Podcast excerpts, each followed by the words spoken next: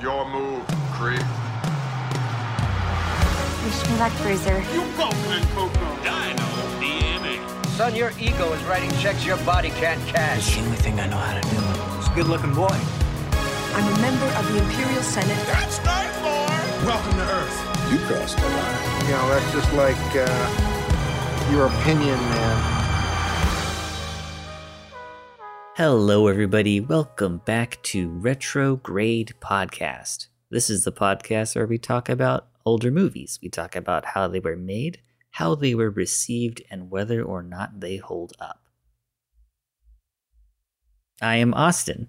And I'm George. There was a little pause there. You okay? There was a little pause, yeah. I, f- I forgot my line. I was like, wait a minute. There's one more thing I have to say. My name. Well, Austin. And, mm-hmm. and I know last episode this was a little different, but... We have a great movie this yes. week. Hell, we have a great month. I don't think our listeners really understand how amazing this month is going to be.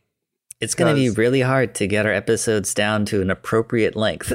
Oh, I'm sorry, listeners. I'm sorry. I, we try to be conscious of how long these things are, but there's so much to talk to, uh, talk about with these movies. And th- these next two, shit. I mean... There's so much to say. I think last time I said that, oh, yeah, Mad Max is one of my favorite franchises of all time.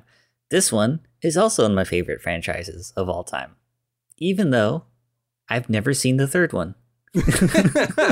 Well, okay, so quickly, what movie are we going to be talking about this week, Austin?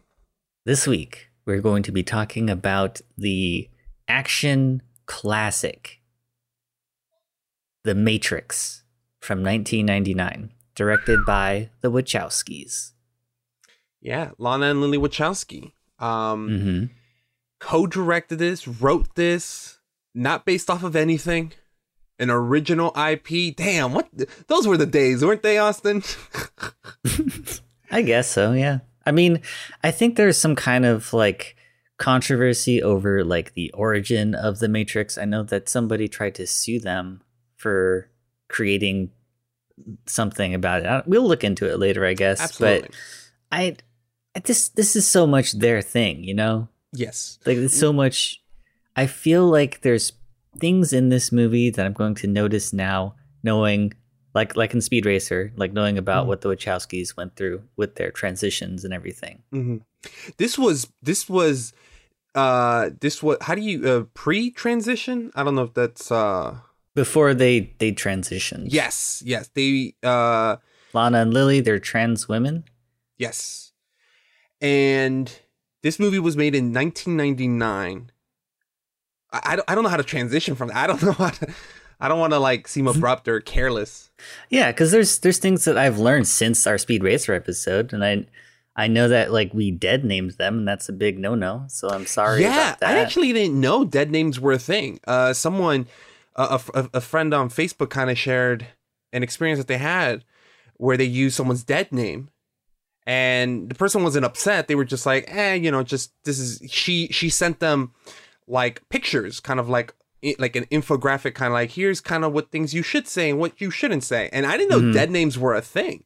Yeah, that's why. I that's why I didn't want to refer to them yeah. as as like the Wachowski, like who they were before. You know, I think it was when Elliot Page came out, the way that the media's like um the, the titles of the, the the articles saying that she's come out as trans or that he's come out as trans man, mm-hmm. that's when I was like, wait a minute.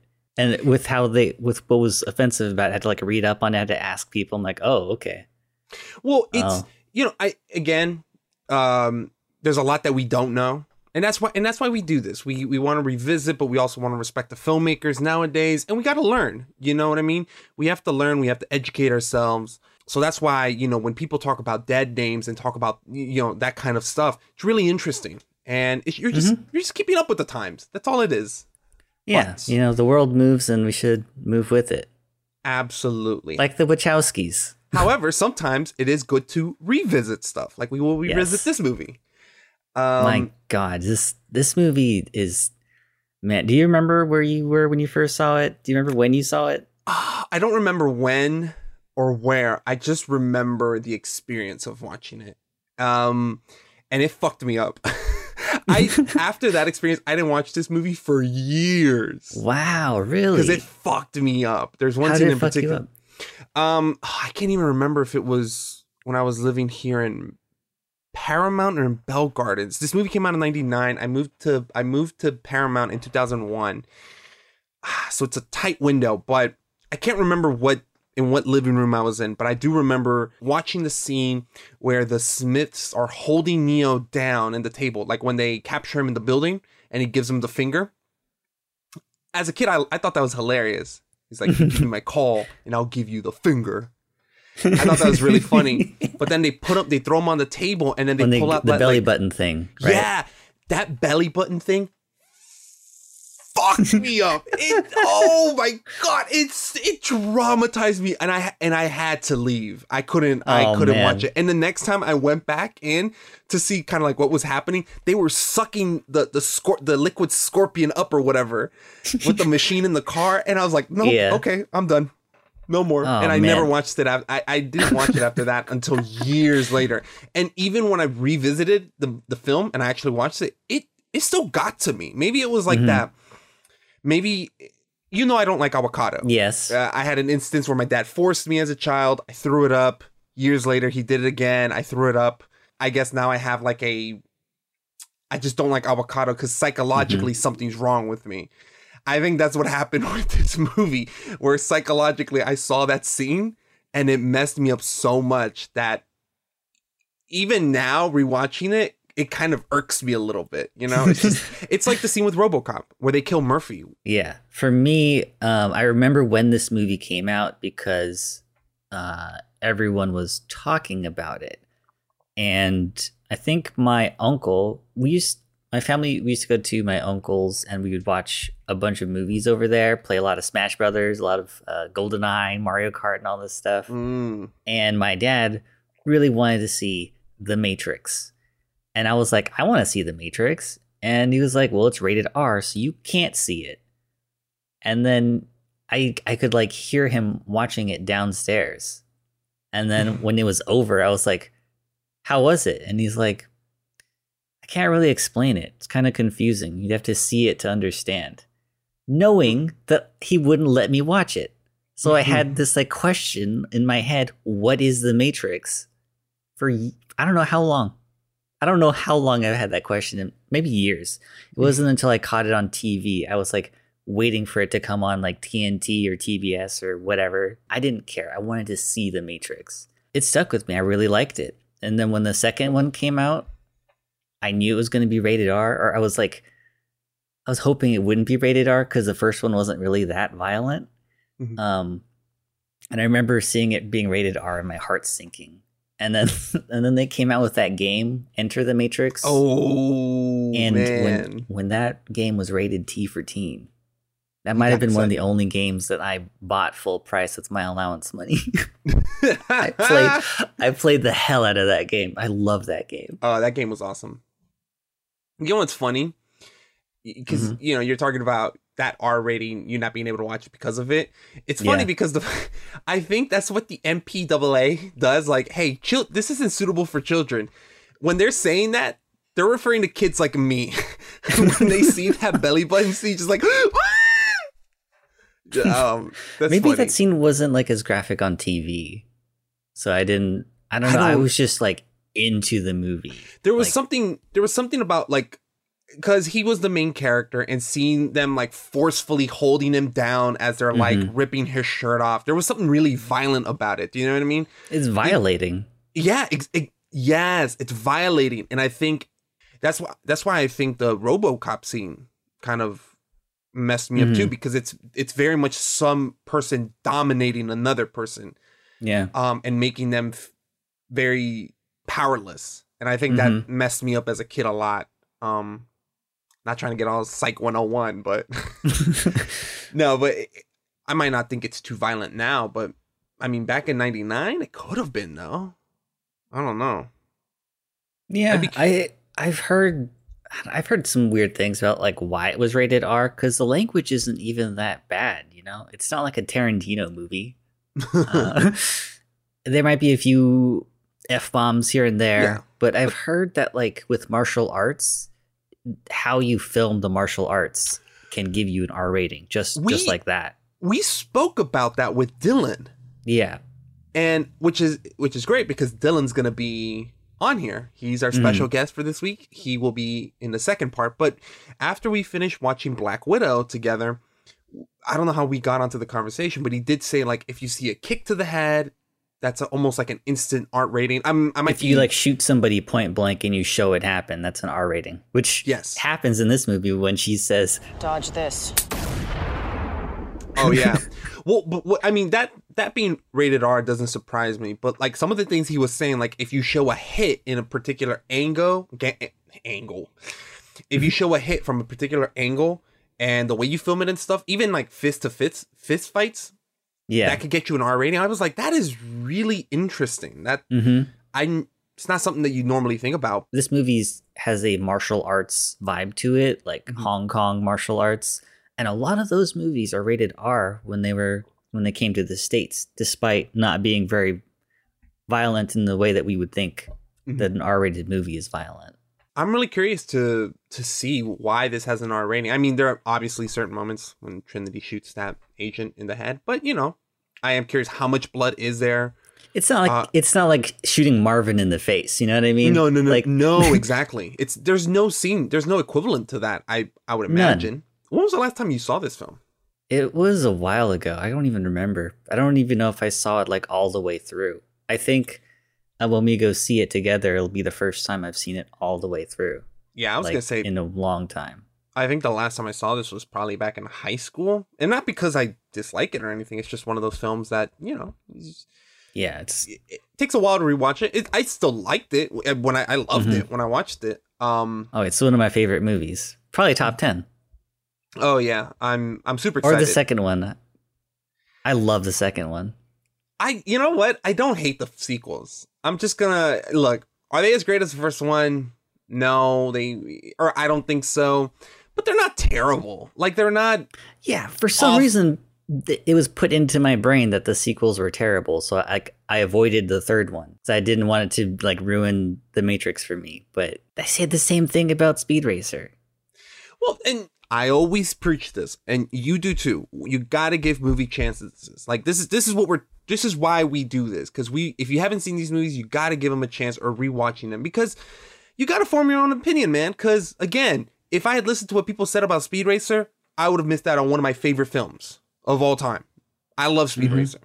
Actually, I'm gonna go on out on a limb and say I think I prefer Speed Racer over The Matrix. Uh, I have more of an emotional impact with that movie than I have watching the Matrix movies, but I haven't seen Matrix Resurrections yet, and the trailer gets me so emotional, dude. Oh, yeah, you were saying that in the text so chat. So emotional. Like, when, when people were trying to buy Spider-Man tickets and they're they're having problems with it, I was worried I wouldn't be able to see The Matrix on opening weekend. Dude, I was one of those people. I fucking waited for three hours to get Spider-Man No Way Home tickets, and A M C would boot me out every time. I still haven't gotten my tickets, so I'm fucked. I got my Matrix tickets today, like I mean, the I, first day you could, and then I gotta get them. And then I got the Spider-Man tickets. From like, well, I guess I should get the Spider-Man tickets too, since I'm already here. No, I yeah, I haven't seen this movie in years. Austin and I are going to rewatch it with Dylan. We're watching it in the IMAX, in the A M C IMAX. They have a special A M C IMAX screening for it, which is gonna be really mm-hmm. dope. I've never seen this movie in theaters, obviously, so I'm gonna be really it's gonna be really cool to witness it mm-hmm. in that in that setting. Um, I I'm excited for it. I still love Speed Racer, man. I just but isn't yeah. that isn't that great though that you have these filmmakers that have made films that like more than just one film that have like really yes. resonated with you? You know, I, I mean. Love yeah, Matrix. I know that we like talked about it before about like who's on your um, Mount Rushmore filmmakers. If the Wachowskis are not on your Mount Rushmore filmmakers, you fucked up. All right, you fucked up. What I love about them is that they're ambitious, like so they, ambitious. But they don't. They changed the way action movies were made with The Matrix. Yeah, but that's the thing. They they're they they're ambitious, but they don't. But they've got the action chops behind them to, to, to, you know what I mean? Like, even if you watch The Matrix and you don't understand what's happening, like the themes, the subtext, or any of that, you could still watch it for just the action scenes alone, and you'll have a great time. You know, the way the the, the car ch the races and car chases and Speed Racer are filmed, those are people who know how to film action, oh, yeah. and how to edit it together, and just mm-hmm. have a great sense of pace. And it's, it's wonderful to, to to watch a movie and just feel like they know what the directors know what they're doing. So I'm in a good spot, you know. Um, yeah, they're that, artists. Yeah, and and again, you know, they. They have had some minor misses, you know. The uh, only movie that I've seen from them that I didn't like was Jupiter, Jupiter Ascending. Yeah. That's it. I was, but I I didn't like completely hate it either.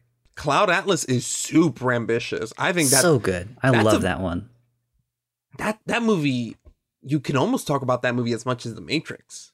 Because I just don't think it's gotten the attention that The Matrix got. But there's a lot happening in Cloud Atlas. Oh yeah. That movie's like three hours long, right? Mm-hmm. Fucking long. Um the only thing I, I know we should be talking about The Matrix, but the only thing that kind of weirds me out about the new one is that only Lana came back to direct. Lily is absent, and she said some things about it that not had me worried, but made me raise my eyebrow a bit. You know what I'm saying? Like, oh?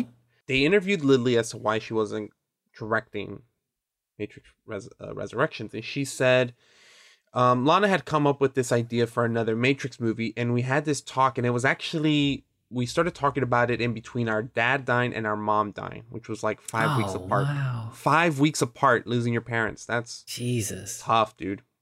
Lily said, and there was something about the idea of going backwards and being a part of something that I had n I had done before that was expressly unappealing, and like I didn't want to go. I, I didn't, and I didn't want to have gone through my transition and gone through this massive up, upheaval in my life, the sense of loss from my mom and dad, to want to go back to something that I had done before and sort of walk over old paths that I had walked in, felt emotionally unfulfilling, and really the opposite. Like I was going to go back and live in those old shoes, old shoes in a way, and I didn't want to do that. So, I mean, look, she went through a lot. Like, She she says that she, they were working on Sense eight. They had worked on other movies. Some of them had gotten canceled. She went through her transition. Parent, both of her parents dying. A lot of stuff happening there. But just saying something like unappealing, emotionally unfulfilling, live in these old shoes, just those kind of words just kind of make me a little like, huh. But isn't that what we do on this podcast? Don't we go back and go through our old shoes? We're, yeah. We're seeing if they're still good. Yeah, exactly. What more can exactly. be said about about the Matrix world? F maybe fair, maybe yeah. Lily doesn't want to do that again, and Lana does. I don't think that Lana Wachowski would do anything that she wasn't proud of, you know? I don't know. I I am curious to see what would Lily want to do. Not this. Lily does not want to do the Matrix. Same with uh, Ethan Coen. He didn't want to do Tragedy of Macbeth. And I'm like, why Why didn't he want to do it? It'll be much, much like further down the line, like twenty, thirty something before we actually find like the truth. Yeah, you know? Lily's, Lily's not going to say anything after this movie's released. Well, and she probably, yeah, why she would she say will. anything to sabotage her sister? Exactly. There's no, that's a good point. She wouldn't outright say this movie's garbage. Like, you know, screw Lana. No, I don't think so. I mean, the only thing that I was disappointed with is no Laurence Fishburne. I, but I guess there's something that happens in one of the games that I didn't play that explains that. The M M O, right? Yeah. I've read articles about that saying that this might reference that game, which kind of sucks because I'm like, now we can't go back and play that game. Oh, there, yeah, because it's it's uh, gone forever. Yeah, yeah, that's that's the problem with these live service games. Once they're gone, they are gone. You can't go mm-hmm. back and replay them. It's not like single player games. Like rides at theme parks. You can't go back when they, they changed that ride. Hollywood Tower of Terror, gone. Oh, yeah. Oh, yeah. Now it's a Guardians of the Galaxy one. I do have a theory as to why Lawrence Fishburne isn't back, but it doesn't make any sense. I think, well, oh, shit. You haven't seen Revolution. Okay, never mind. I can't tell you because you haven't seen Revolutions. Yeah, well, by the time that I watched the fourth one, or maybe by the time we watched the when we come back for the second part of this episode, I will have seen all of them. Okay. Now I will tell you then. Um, nah, man, I, I'm super excited about this film. This film is one of the biggest movies, well, one of the biggest sci-fi films of all time. I think it's fair to say. Uh, yeah, I, it's definitely one of the highest grossing. Well, The Matrix was one of the highest grossing R-rated movies. I think only uh, Terminator two and Saving Private Ryan uh, sold more or made more mm. at the box office. But Saving Private Ryan was a Spielberg movie. Yeah. You know? Mm-hmm. And the other one is a James Cameron movie. Yeah. You know? The well, first ever one hundred million dollars action movie. The Matrix was done by the Wachowskis, who I think before they had only done a, a film called Bound. And it was only a sixty-five million dollars budget. The Matrix. The Matrix. Ooh. Okay. So it, wow. it we'll go over the box office of nineteen ninety-nine. Apparently, ninety-nine is one of the greatest years of cinema of all time. Have you heard that uh, statement? No, but I, I don't like grandiose statements like that. No, no, I, it's it's hyperbolic, but yeah. you, you look at the list of movies that did come out that year and like, oh, damn, it was banger after banger after banger. Yeah, definitely a lot of good movies. Yeah, um, you're going to go over the list right now? Yeah, number one, let's do worldwide, because I think worldwide shows you like how the scale of The Matrix. Uh, number one at the box office was Star Wars, Episode one, The Phantom Menace. Uh, of course. With, with a billion. Number two, The Sixth Sense, with six hundred seventy million. Number three, Toy Story two, with five hundred eleven million. And then The Matrix at number four, four sixty-five, followed by Tarzan. And number six, The Mummy. Number seven, Notting Hill. Eight, The World Is Not Enough. Nine, American Beauty. And number ten, Austin Powers and the Spy Who Shagged Me. The second Jesus Austin Powers Christ. movie. Also coming out this year, American Pie, The Blair Witch Project, The Green Mile. Uh, Fight Club. Eyes Wide Shut. Ooh, love it. Varsity Blues, Never Been Kissed. I've never seen that. Girl Interrupted. Never heard of it. Uh, and Being John Malkovich. Ooh, man. Charlie Kaufman. Fucking people up since ninety-nine. A lot of good movies. Um, yeah, this movie, critically, eighty-eight percent Rotten Tomatoes out of one hundred fifty-six critics, eighty-five percent with audiences. Man, don't you miss it when critics and audiences agreed on something? That's most of the time. Is it most of the time? It is. We've talked about this before. It's just when there's discrepancy, it's very loud. Okay. No. Yes. Okay, you're right. I, I, I do remember this conversation now. The few times it doesn't happen, it is loud. Um, yeah.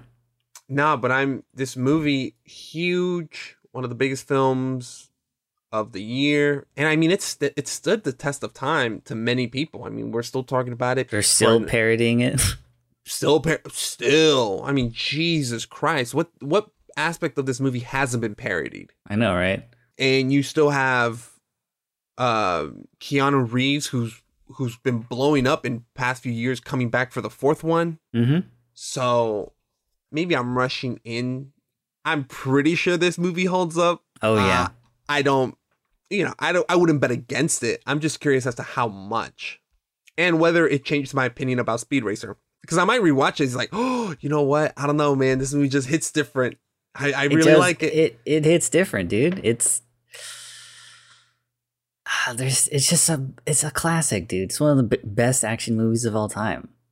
And if it's if it's not, then The Matrix Reloaded is one of the best action movies of all time. Oh, action sci-fi films of all time. You the know, Matrix this... Reloaded is the fourth highest grossing R-rated movie of all time. The Matrix Reloaded? The Matrix Reloaded. I remember the hype being so huge for Reloaded that we were watching the nightly news and people were waiting in line to go see this movie. The Matrix Reloaded promises out-of-this-world special effects. And after anxiously awaiting the sequel, some Atlanta fans are a little out of this world. Nigel, a runner. No pointer, runner. Stevens, agent. Simon, I'll run that. Freeman, seven thirteen. I am a sentinel. But it was huge, huge. Yeah, The Matrix was a big deal. The Revolutions didn't make as much as Reloaded. No, but mm. also their decision to release Revolutions within the same year. I, I can't imagine Warner Brothers was uh, willing to do that. Well, it's, they released Revolution six months after the second one, right? Mm-hmm. That's weird. That's a very strange move, because normally you'd wait at least a year, you know? So yeah, the, the first film has some time to kind of seep itself into the culture, and then you have a year in anticipation. A year is not that long, but it's also kind of long, if you think about it. Mm-hmm. Do you know what I mean? Like, that's why it worked brilliantly with uh, Infinity War. Or no, no, no. Infinity War and Endgame. You get people, like, really, really excited, and then they'll, like, you know, buy the, the stuff in between to get excited. Because when the last one hits, then it's, like, kind of all over. Yeah. Well, you, you can't... Exactly. What so, they did was the, you know, a, apart from it being a sequel, it is, like, the least... capitalist thing you could do.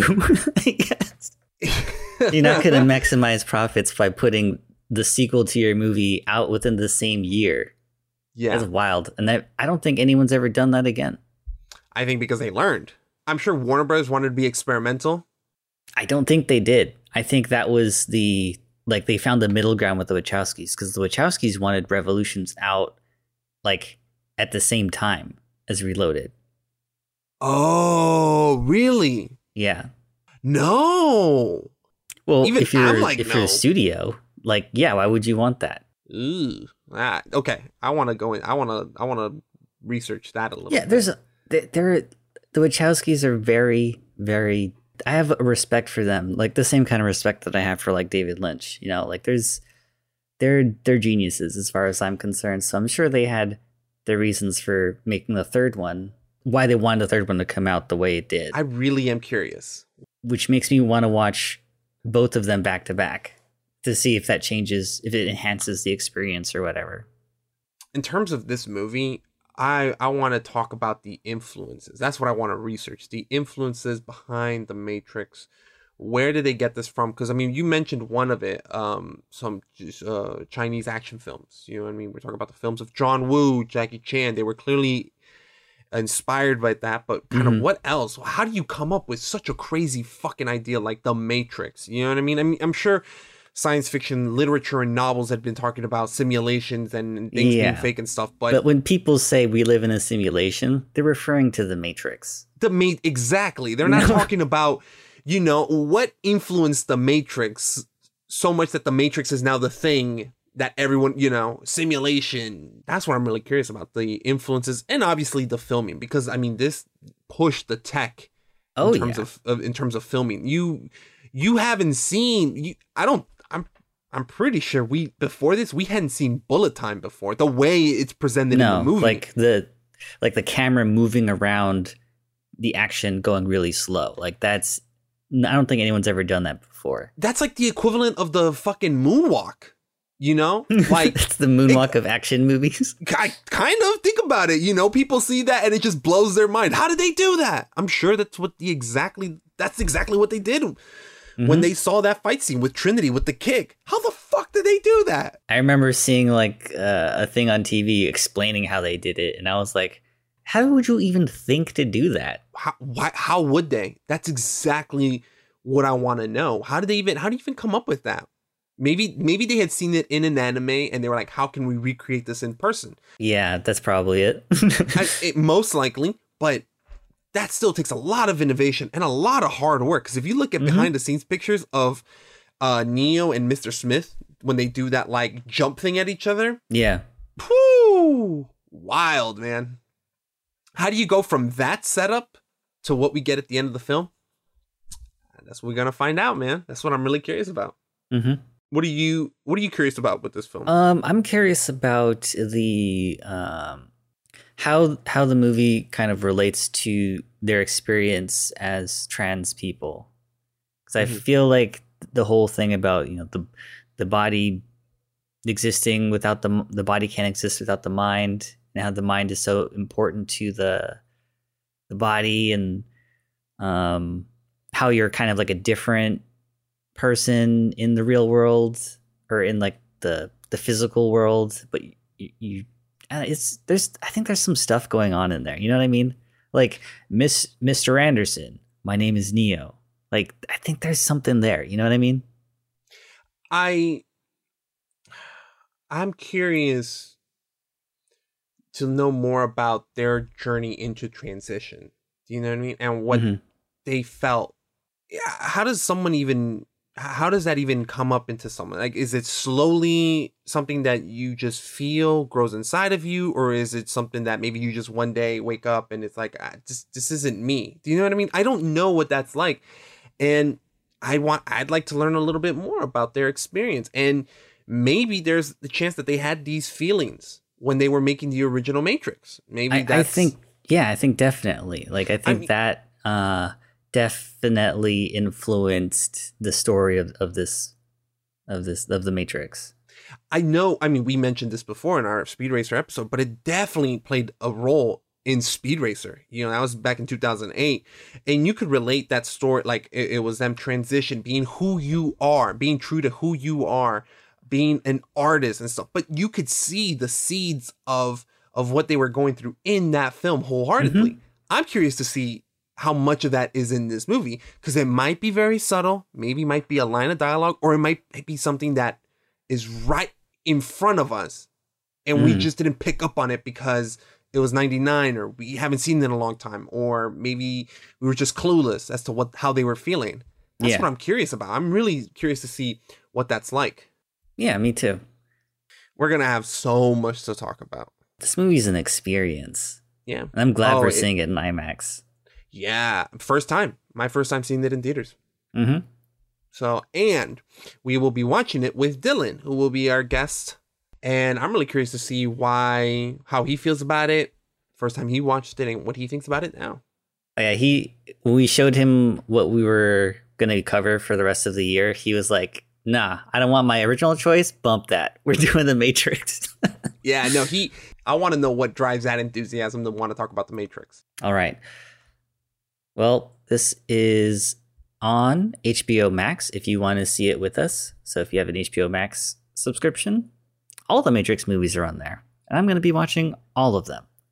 Um, so we will see you in one minute.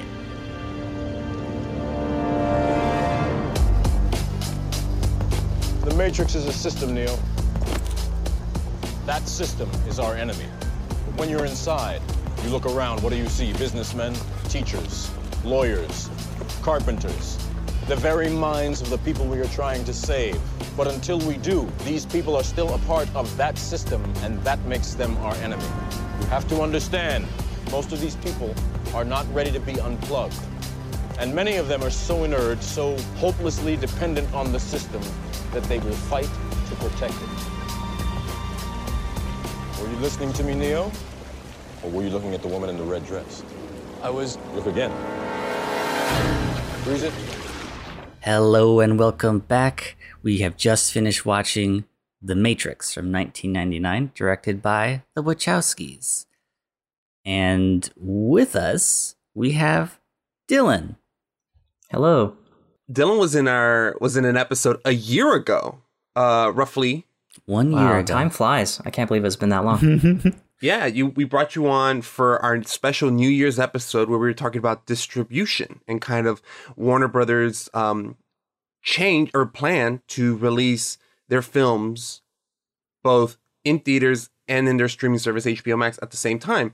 And you had a lot to say about that. It was a great conversation. Very informative. It's interesting because we're coming at it, like you said, a, a year ago, and now we're kind of seeing the end of this strategy for Warner Brothers play out, and it's dovetailing it with The Matrix, you know, the fourth one to come out uh, for Christmas time. So this is a interesting way to kind of see the aftermath on how the films have performed over the years, uh, or this year. It's been a crazy year, but you are right. This is Warner's last film of the year, The Matrix Resurrections.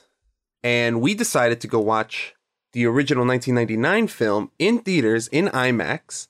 Just, just a few days ago. Just a few days ago, yeah. Uh, but before we talk about that experience, Dylan, uh, how'd you first watch the film? You you liked The Matrix. You love The Matrix. Talk to us a little bit about that. Yeah, so I, I saw this film with my parents uh, uh, right when it came out. I was uh, nine years old.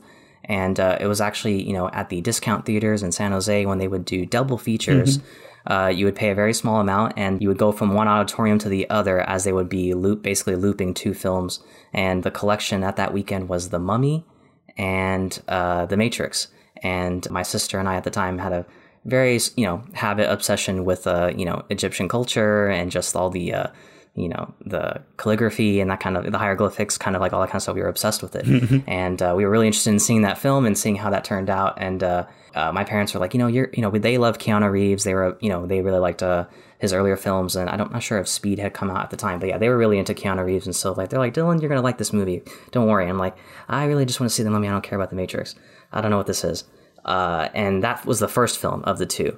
And uh, I sat down and watched it. Obviously it was probably more violent than it should have been for, you know, the age I was. But my parents were really wanted to see the movie, so like, oh, we're tagging along so that he could see The Mummy after, whatever. Uh, but watching The Matrix for the first time in that theater completely, it uh, it unlocked something for me. It, it uh, you know, you hear it all the time from other people, but yeah, this film definitely like changed my life and made me think about storytelling and the, you know, the identity of self and and and just so many different themes that this this film covers in such a masterful way that combines, you know, blockbuster intrigue and action.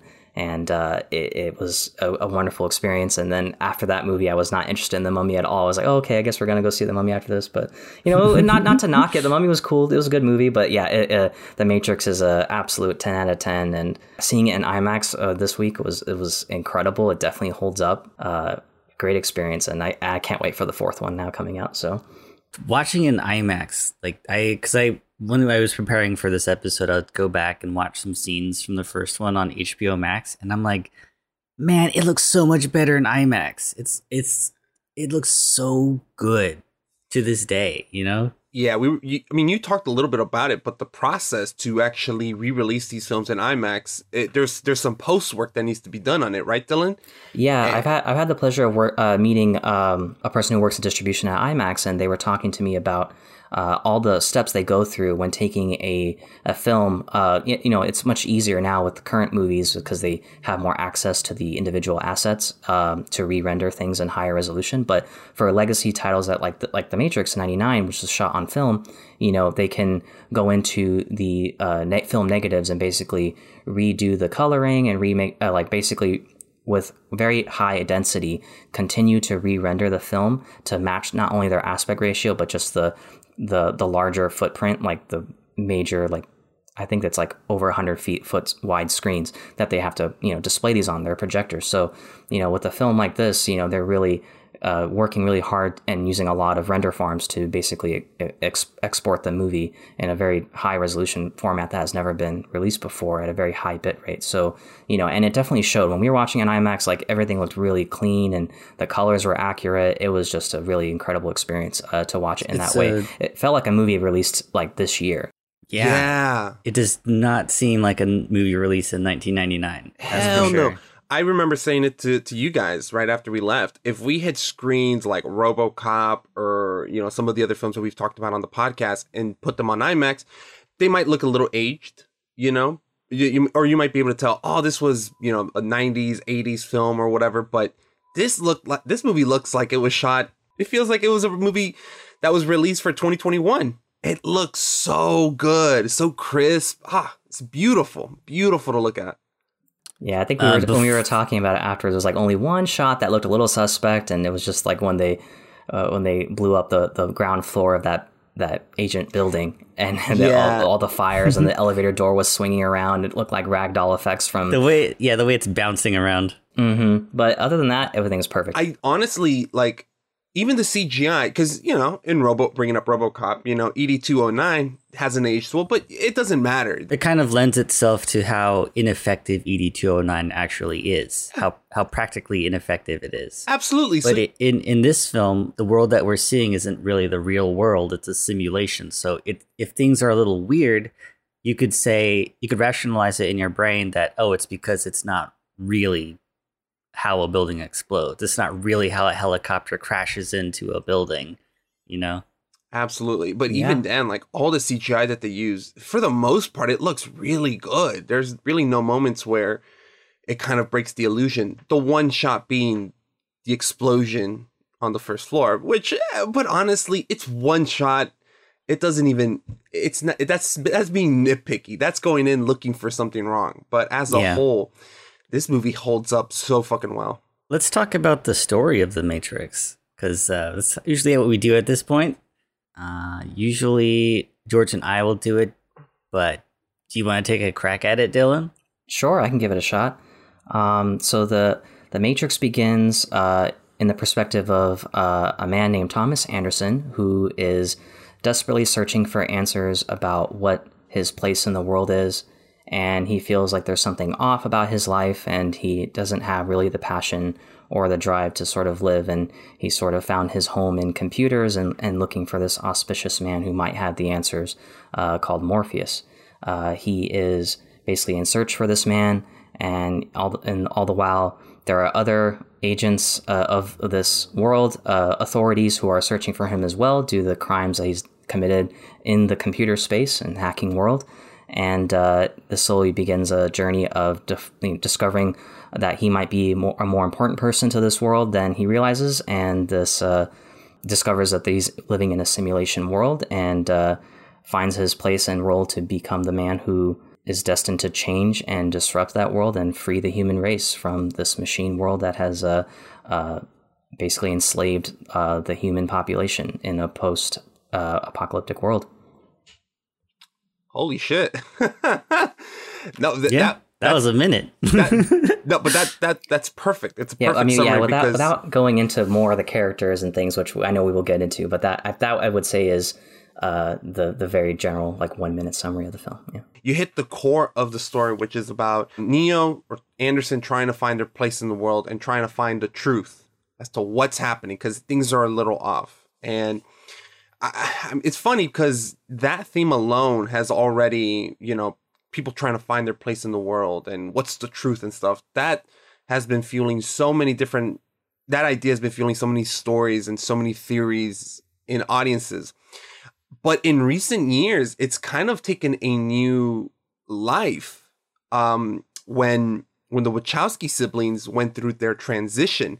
People have been going back and seeing this film in a new light. It's we, we, we're not gonna talk about it yet, but it's very exciting. You know, I just this movie makes me very excited. Yes, I know we saved it till till the end, but this movie holds up. It holds up so fucking well. Okay, and mm-hmm. you should you you should you should go back and watch this. Yeah, movie. And if, if you haven't seen it, it is on H B O Max. Uh, if you use your free trial, this is the one movie you should see. No, you should see all three of them. Yeah, you, you should, yes. Because I saw all three of them. I saw the third one for the first time uh, two days ago, and I was like... You did? Yeah, I was like, wow. Why did I wait so long? Why? um, but but that's a that's another story. Um, yeah, it's good that you watched the third one recent to a couple, this fourth one be- that's coming out, because I understand that a lot of the characters that have that made it to the end will, will play a role in the new one. So. Oh, yeah. I watched the the two back to back, two and three, mm, which is the way that the Wachowskis originally wanted people to yes. watch the film. Yep. But anyway, you talked about how this film, uh, there's a word that you used. It kind of blew people's minds. Uh, it's it's exciting, mm-hmm. right? Yeah. And in the very beginning of the film, we see something that we've not really seen before. Is that shot when Uh, Trinity jumps in the air and crane kicks that cop into a wall. Mm-hmm. Nobody had ever seen something like that before, mm-hmm. right? The the way that they filmed those sequences where time slows down and the camera moves around them, it's insane. They used like over a hundred cameras, like put in this. Imagine like a green a green screen room, right? Mm-hmm. And you have cameras right next to each other, going around almost three hundred sixty degrees. And you film the action, and all the cameras take like a single frame of, of the action, and then it goes to the next one, and then takes a frame, goes to the next one. Uh, and then you you put the actors in a... Like you film the location of where you want them to be in, and then you merge the images together. And they're also creating frames in between as a as a way of, um, I think the word is interlacing. There is a very heavy digital half to this capture. Um, not every frame uh, that a camera captures is the only frames that will be seen. There's a, uh, a lot of uh, a process we called interpolation, which is the uh, creation of frames digitally that are the byproduct of real frames. That is, we analyze what real frames we have, and we can create uh, new frames of moments in between the captured frames uh, to make moves uh, longer and uh, or stretch them out or do time compression effects. Uh, there's a lot, a lot, a lot of work going on uh, in the, the art form of interpolation, and uh, I just it needs it needs to be said, because it's not what you see is what you get. I remember in the behind the scenes doc that someone is like literally like pulling a string that that basically like dominoes takes a picture of the action in mm-hmm. sequential order and of of the whole rig that they have set up in the one hundred eighty degrees plus field of view that they're shooting. Um, and then, yeah, they're basically stitching all those frames together. And because it's a still image, they can basically paint over. And that's sort of how they do films now, except now they do it in moving pictures, because graphics are, you know, computer processors are so good now they can render things in real time. But at that time, they're they're working with still frames, and they're basically painting each one to make the effect work. That's crazy. And they do this multiple times. It's not just yes. a one trick. It, this is, this movie's not a one trick pony. I mean, that bullet time alone makes like three or four. Uh, there's the Trinity, the... Trinity kicking the cop, uh, and then there's when Neo dodges the the bullets for the first time, and then when they're on the roof when he jumps at Agent Smith. When Morpheus takes a bullet through the through the yes. wall, they do it there too. Yeah, I was gonna say one of the things that held up really well that I liked about this film is that it feels very grounded, you know, for a film about computers and simulations. Everything feels real, you know, like the sets. It has a sense of space and groundedness that I feel some films just lack nowadays, you know, not not to harp on Marvel, but the bulk of those movies are done with special effects, visual effects. And, you know, it is what it is. When you have a man turning twelve feet and green, you know, there's not much you can do practically with that. So that's not to harp on Marvel, but with with this film, it's just kind of like a breath of fresh air. You're like, wow, look at these rooms and these sets and how they're moving. And you could tell that there's some wire work there, but it's really good. And the C G I doesn't isn't really distracting. It enhances it so much. You know, when you I, go, I into think it's because the the people themselves aren't C G I replacements; they're actual people. This movie took a lot of stunt people, a lot of wires, a lot of yeah. beatings, but in the end, it pays off because all the fight scenes, you feel every hit. It's so quick. It's ah, oh, I, I love it. It's so good all around. Yeah. Yeah, all the characters yeah. really have their, you know, their they do the heavy lifting in terms of, you know, the choreography and, and, and carrying the heavy lifting when it comes to, you know, just accomplishing the shot uh, for the sake of the story. Like every character has their own fighting style. You know, I really love like when Neo first starts to, you know, he learns Kung Fu, and you have that great scene sequence in the in the dojo room with Morpheus, and he's fighting him, and he's he's like, oh, first, you know, tests out his punching ability, then he learns his kicks. And over the course of the, the three films, you you notice that like uh, he likes to do his kicks more than he likes to do his punches. He seems like he's better with that. And I feel like every character has their own sort of style when it comes to their combat, and and Trinity with her dri- driving skills. And it's, it's just uh, all these all these characters kind of have their own personality that I think really comes forward in in this world, that really builds it out and sort of Let's let's every any one viewer find the the one character that they, they most identify with, and, and find their own self within this this world. So it's it's definitely something that, that kind of all comes together in a very cohesive, very masterful way. Yes, absolutely. I mean, the way I see it, this movie has aged like a goddamn fine wine, and in every regard. I mean, we we talked about the action scene. We're talking about visual effects, characters, the story. You know, I said this with Children of Men, but that the reason that's one of my favorite films is because there's a there's a it feels like there's equal parts of action entertainment, but also deep thought deep thought and care to the story and the meaning, the themes, the philosophy behind it. You know, there's a lot to discuss there. A lot. the philosophy. Matrix, oh yeah, and there's and to, in like the Children of Men, like there's allusions to religion, to science, um, it, it, to uh, real life world events like the Holocaust, right? That's that. Mm-hmm. I I love that. I love it when a film can balance those two things very equally. The Matrix does it too. I just mm-hmm. and it's funny because it never really clicked, but it totally does. I mean, we saw the film with my dad. And he said that he saw this movie in nineteen ninety-nine, and I was six years old. He saw it. He's an immigrant from Nicaragua, and his English wasn't that great. You know, he understood a little bit of it, but not all the way through. He said that he enjoyed the movie because of the action scenes. He was able to enjoy it, and the film resonated with him so much that he had to buy the movie and watch the next two. He goes back now. And it's like, it's a completely different film because now he understands more of the story and what all what all these things mean and stuff. Isn't that fucking awesome that he's able to en- enjoy this just as an action adrenaline piece alone, but also look at some of the philosophical themes behind this film and kind of start to wrap his head around it.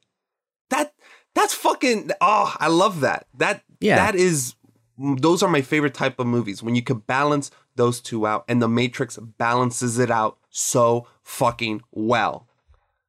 Yeah, I think that the problem with these sequels is that people were kind of expecting the philosoph- philosophical stuff to take a backseat to the action, but it's not really the case. There's a lot more phys- philosophical exposition that's kind of dumped on you, and if you're not ready for that, you you might think that the movies are boring, but if you are ready for that, they're just so much better.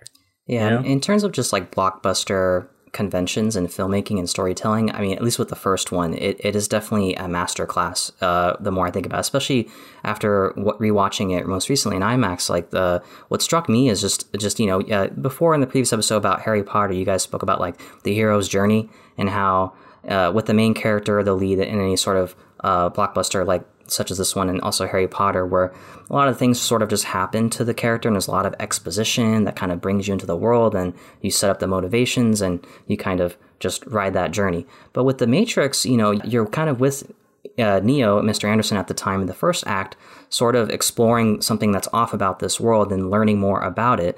You're with that character the whole time as you discover more. And then as he discovers that, you know, this is a simulation and he gets becomes unplugged and is introduced to the real world and gets all this training. By the second act, after you after he sees the Oracle, then he gets information that the other characters don't have. And then you're in back into the Matrix and you're sort of with Neo. So you're always in his perspective.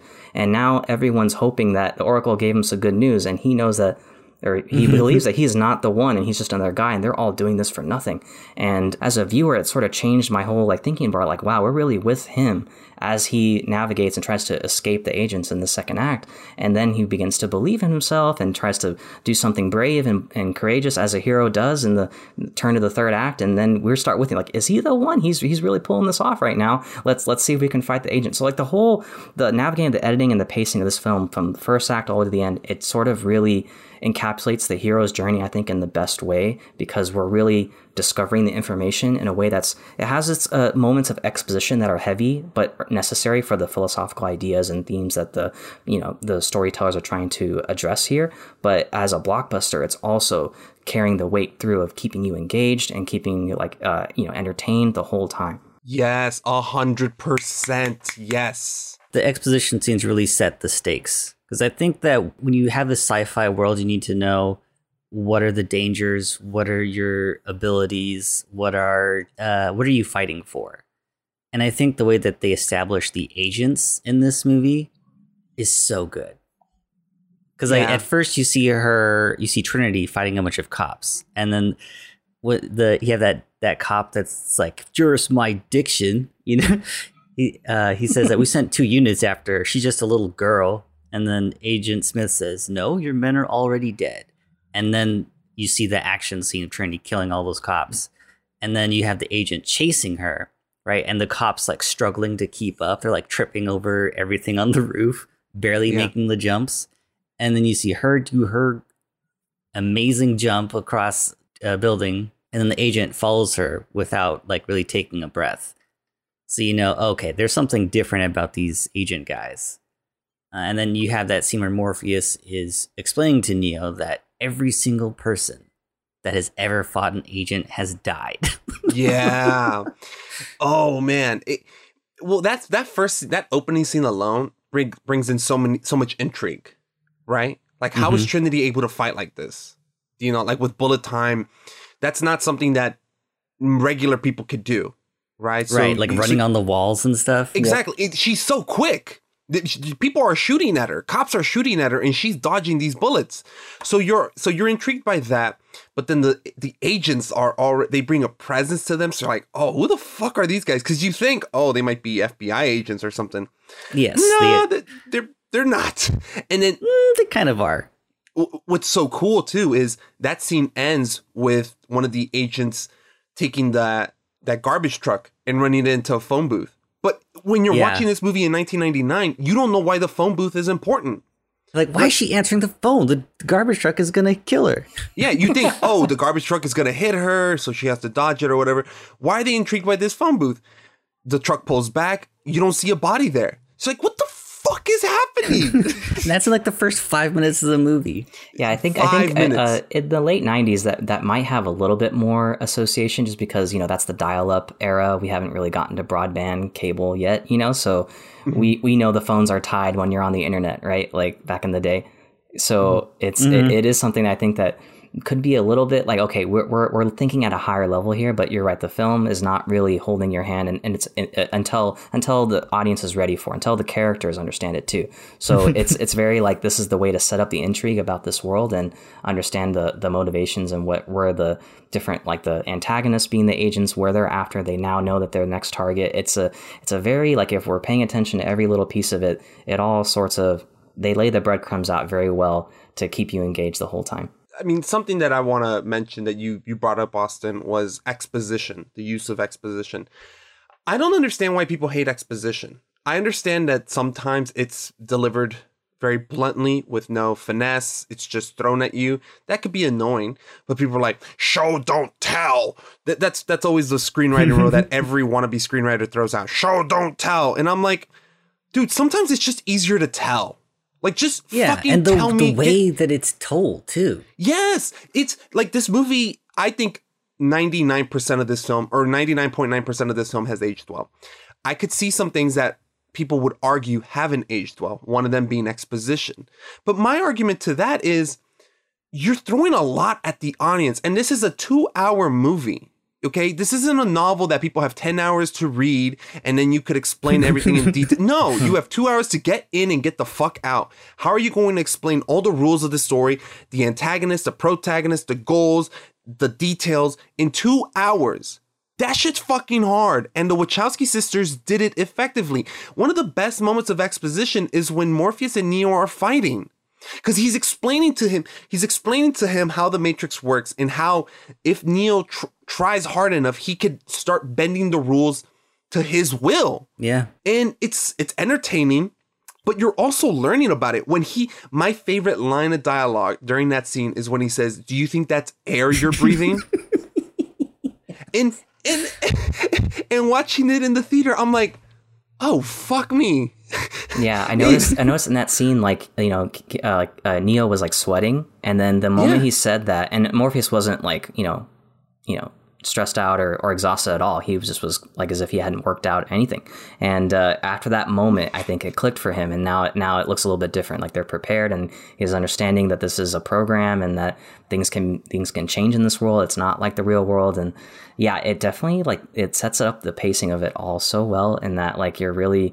Uh, becoming a master of this of the simulation in a way that like the audience can feel for too the at, at the same rate that Neo does. Yeah, I think that's sort of what makes it different than other blockbusters and superhero films. Like where you know Captain America will, will be Captain America and he will never I can never do what he does or will ever do. But in but in this world, I feel like because it's a simulation, like we could all kind of be Neo in a way. Yes, and that's sort of how all the other characters mm-hmm. were. They were you know prospective the ones. At, you know, at some point in their lives, right? And they ended up not being one. So it's sort of, they all kind of, all the other characters are looking at Neo and sort of have this sort of, it's how kind of how we look at an idol in real life. It's sort of, you know, could we be that person, you know? And this film sort of uh, expresses that sort of theme in a way that, that lets the viewer kind of uh, hop along for the ride and uh, have that same sort of exploration in themselves.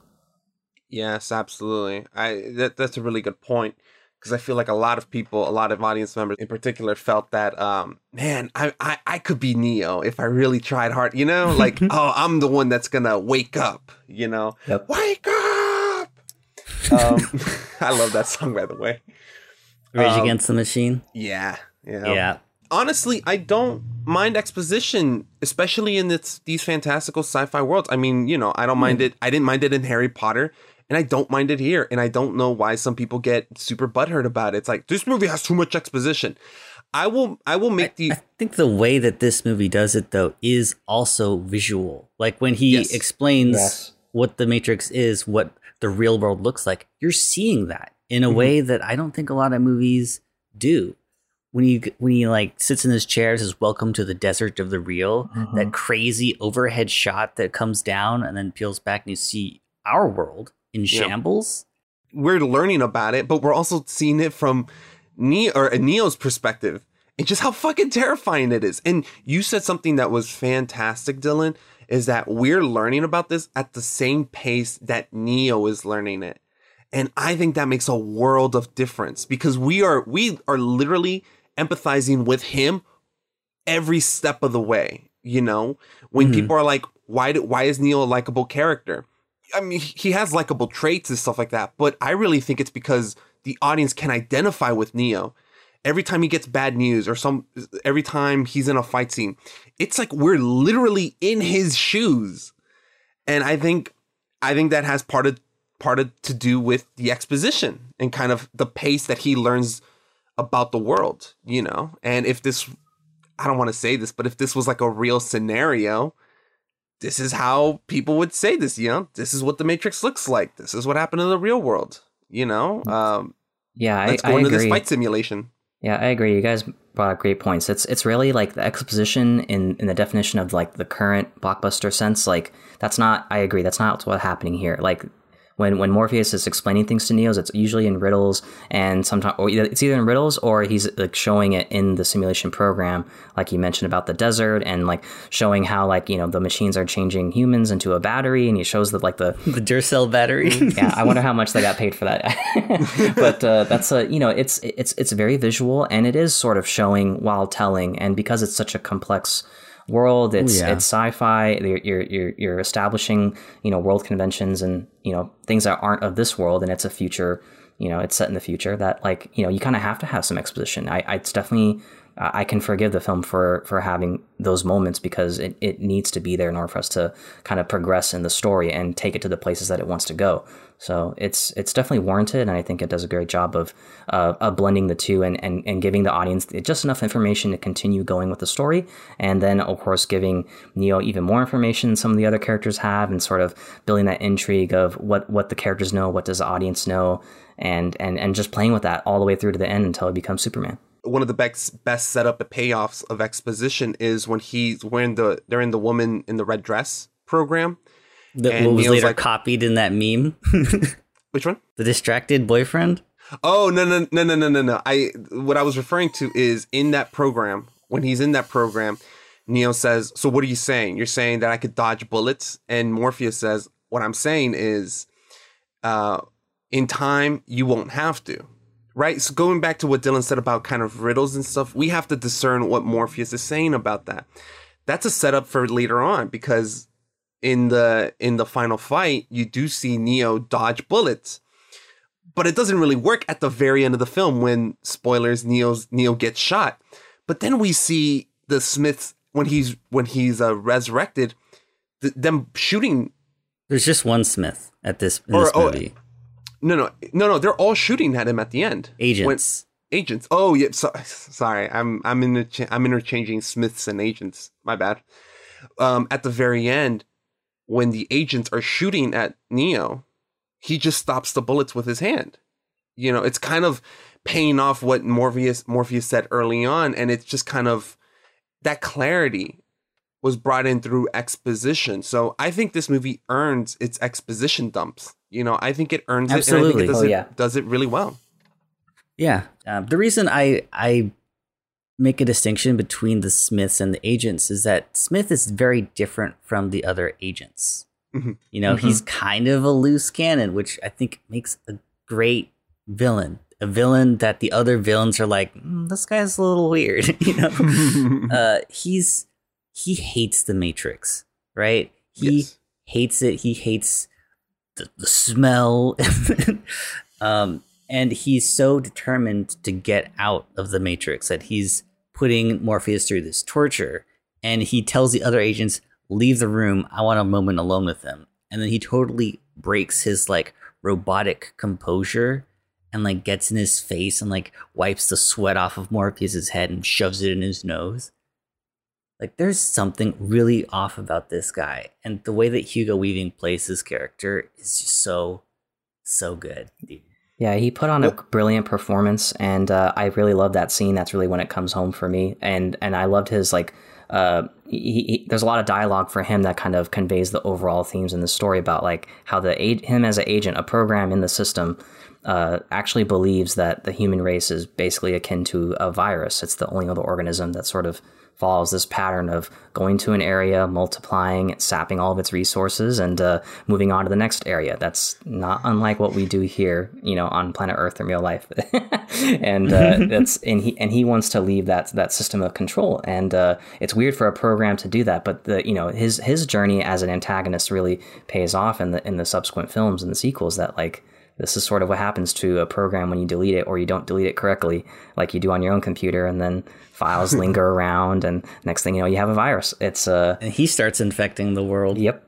He starts to kill everything. Yeah, he, even the he, machines. He wants to kill everyone. It's funny that when he was talking about um, the human beings being like virus, there was like a small moment of me where I was like, hey. I get you, Smith. I was, you yeah, know, it's right. funny because I was right. like, I'm like, shit, they're making a point. He's making a point. You know what I mean? It reminds yeah. me of that scene. Um, it, I, it, it was that. It reminds me of that scene from The Dark Knight with the Joker, where he's it, where Harvey Dent's on the hospital bed after being having half of his face burned, and the Joker's talking about kind of how people switch on and off. You know, I, I, there's like that little moment where like the antagonist, the villain of the movie. Is dropping some knowledge or dropping some truth points, and you're just like, shit, I know you're wrong, but like, I mean, I know you're in the bad, but you're not wrong. I that always makes a really interesting villain for me, you know, where you could, yeah. where you could see where they're coming from. It's too many, too many movies have this nonsensical plot where it's like, I want to destroy the world. Why do you want to destroy the world? Because it's what I'm supposed to do. The script says so. But this movie. When he says that he hates the world, you believe him. Mm-hmm. Yeah. when he he's like, I hate the Matrix. I hate people. Like, this dude is just hateful. Can you hear me, Morpheus? I'm going to be honest with you.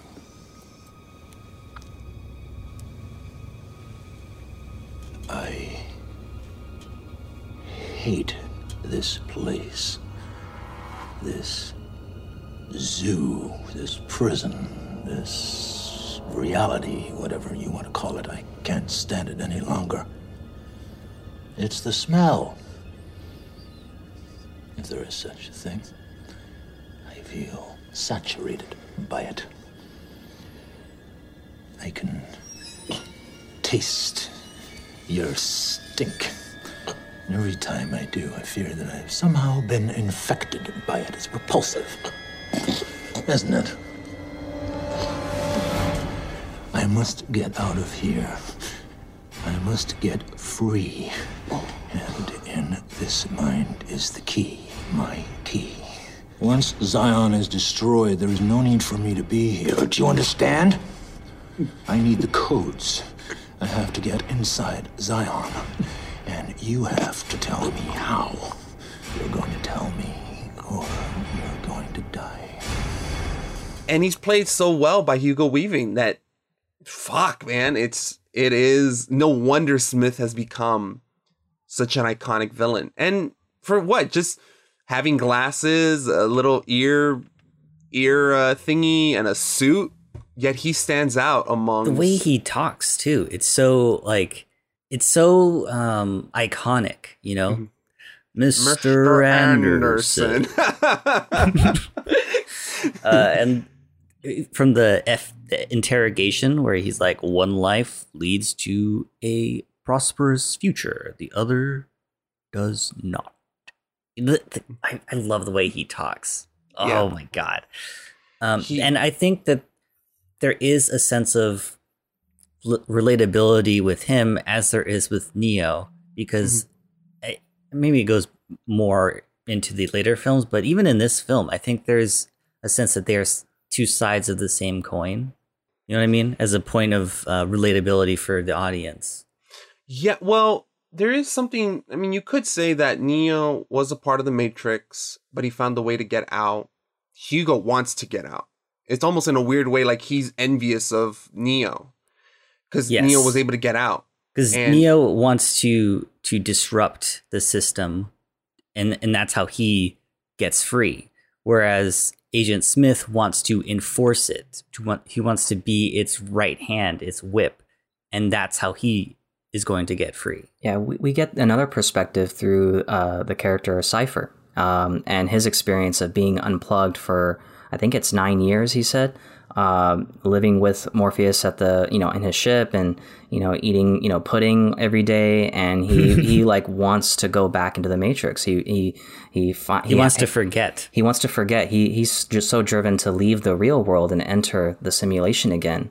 Uh, that that he he betrays Morpheus and, and the whole team, and that sorts of that sort of sets up the whole second act intrigue, because there's we actually are aware of that betrayal that's coming, and uh, we don't know how it's going to play out in that second act, and that's sort of what sort of throws everything in a wrench for uh, you know for Neo and Morpheus. So it's it, it's interesting to kind of see it from those three angles about you know where the motivations lie and how the the mm. Matrix as a system plays into uh what what we as humans could want from the world. And there is the case to me where they're all sort of right in a way. uh I was I was watching an interview with Keanu uh, for the new movie, and there he was talking. He was explaining the the plot of The Matrix to some children uh, who hadn't seen any of the films yet, and uh, the kids respond to him about like, "Oh, why did why did Neo um, want to leave?"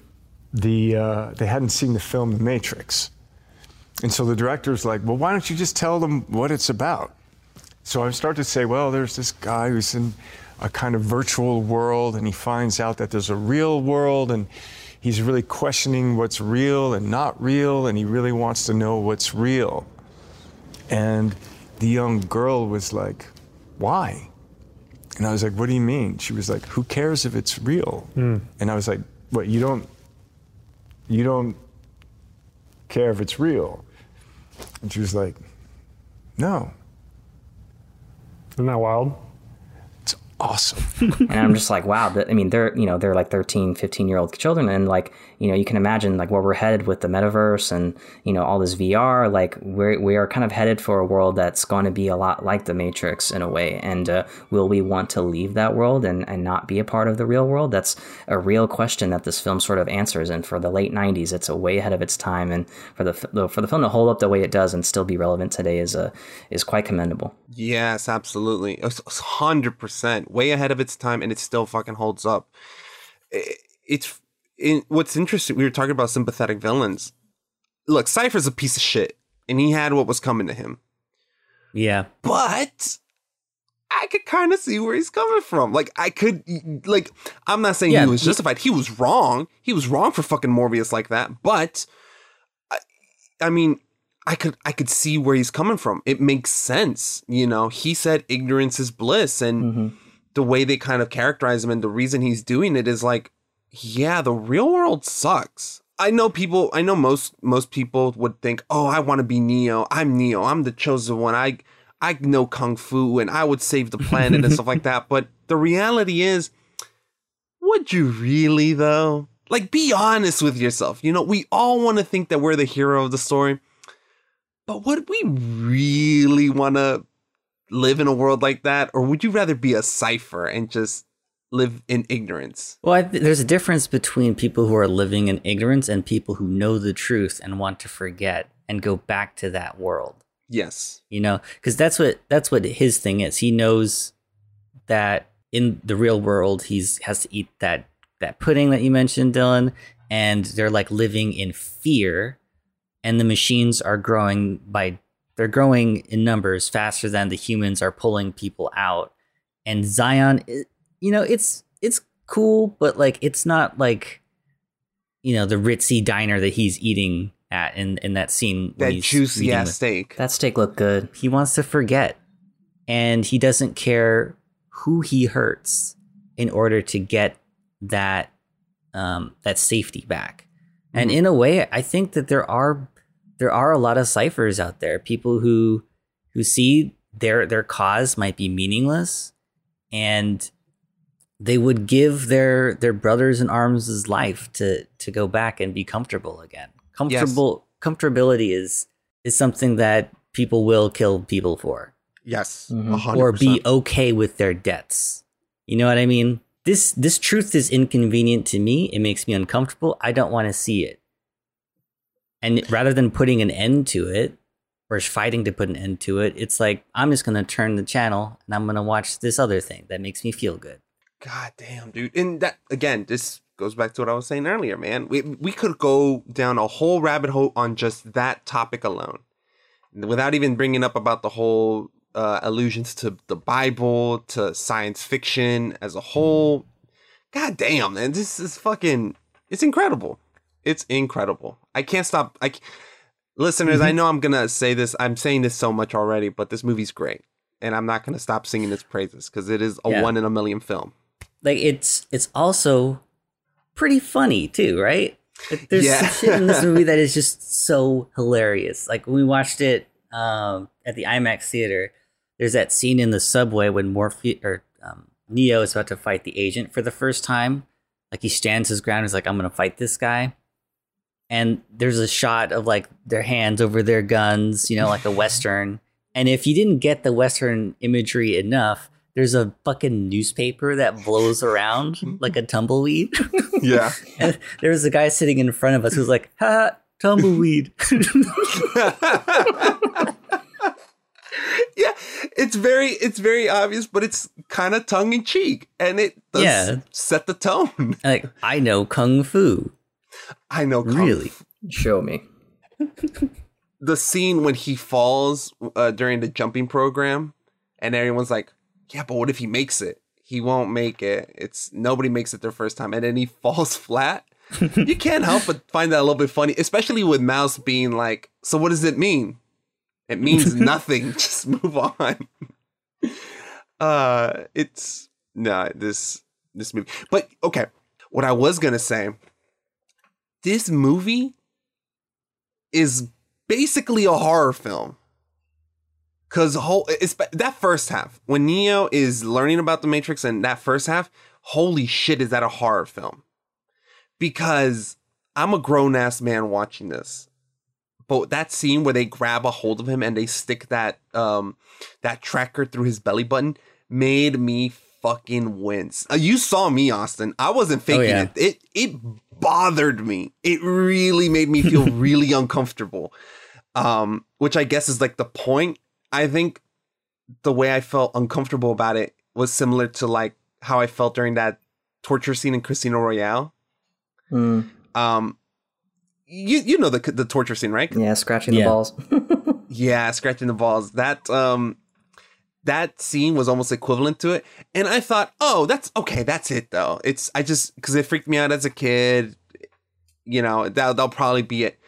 Nah, fucking Neo waking up like the metal kind of covering his body, then going down his throat was fucking terrifying. When he wakes up from the pod, he's got all these cables hooked onto him. The machine that like picks him up by his throat to dislodged the cable on his neck or in the back of his head.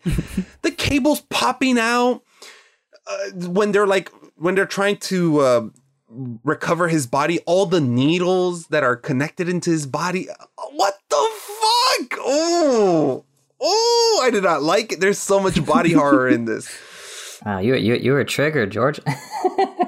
I didn't think it would bother me that much, but it did. Just seeing even what really bugged me are when like when he's in the pod and the cables like all detach at the same time. I, that like made my spine like just like, yeah, one of, one of my that, fa- like, one of my favorite lines was in, in that scene where where Neo asks Morpheus, you know, like, why do my eyes hurt? And he's like, you've never used them before. Yeah, I was like, ooh, man, holy yeah. shit, that's so it, good. That's so good. No, it, it's great. Um, that the and the imagery from that first half of the film is very, I don't want to say graphic, because it's not violent. It's not bloody. Like, the the belly button scene isn't bloody, but it's disturbing. And Austin and I spoke about kind of how um, the imagery of having the human connected to cables and those cables coming out and having a machine kind of take this drill thing out of your head and having all these needles placed all over your body. There's just something about it that made me really uncomfortable, which is the point. I will give him that. So it worked. Mm-hmm. It made me really uncomfortable. But yeah, that I thought that first half was like a horror film, which kind of speaks to how many genres are in this movie. Because oh, yeah. you have mm. a science fiction film. You have an action film. Uh, you have a kung fu film, a Western, a body horror, horror film. What the fuck? How do you blend that many genres into one film? And make it work. And make it work. You have so many films that are just a straightforward action films, the, the Die Hards of the world, which isn't a bad thing. Die Hard's fucking amazing. Love that movie. But it's a but it's an action film with little moments of comedy, but it's not really a comedy film. The biggest discussion people have about Die Hard, whether it's an action film or a Christmas film. Right. But you could have, but you could have those conversations about this one. Well, it's a science film, yeah, it's but not it was a Christmas spi- movie, though. It's not a Christmas movie. Well, it came out came Shut out the in fuck December. Up. It's not a Christmas movie. It came out in December. No, um, but you know, I mean, okay, it's a science fiction film. All right, yeah, it's an action film. What? It's rooted in kung fu history, though. Yeah, but it's got those Western influences. Can we talk about how it's a horror film?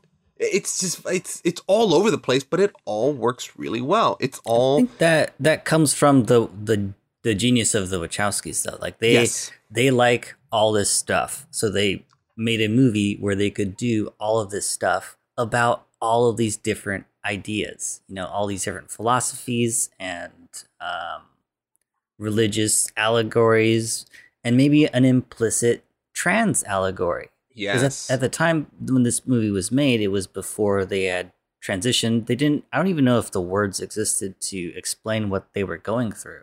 Right. Right. They did not. I'm. Um, I'm, I'm not too sure about the about what that phase is called. All right.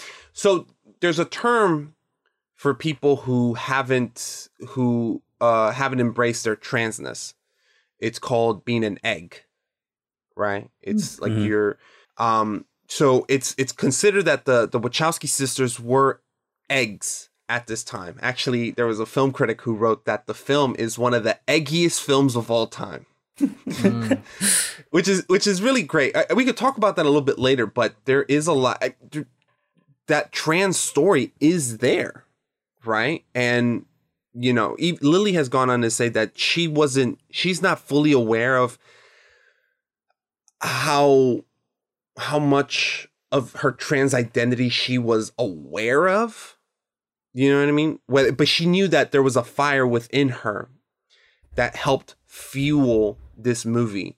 And, you know, I think part of her trans identity had to do with that. And also think part of her, uh, her love of cinema, you know, cause they, they're, they're taking inspiration from so many different films. It's like George Lucas. The Matrix is basically mm-hmm. like Star Wars, A New Hope.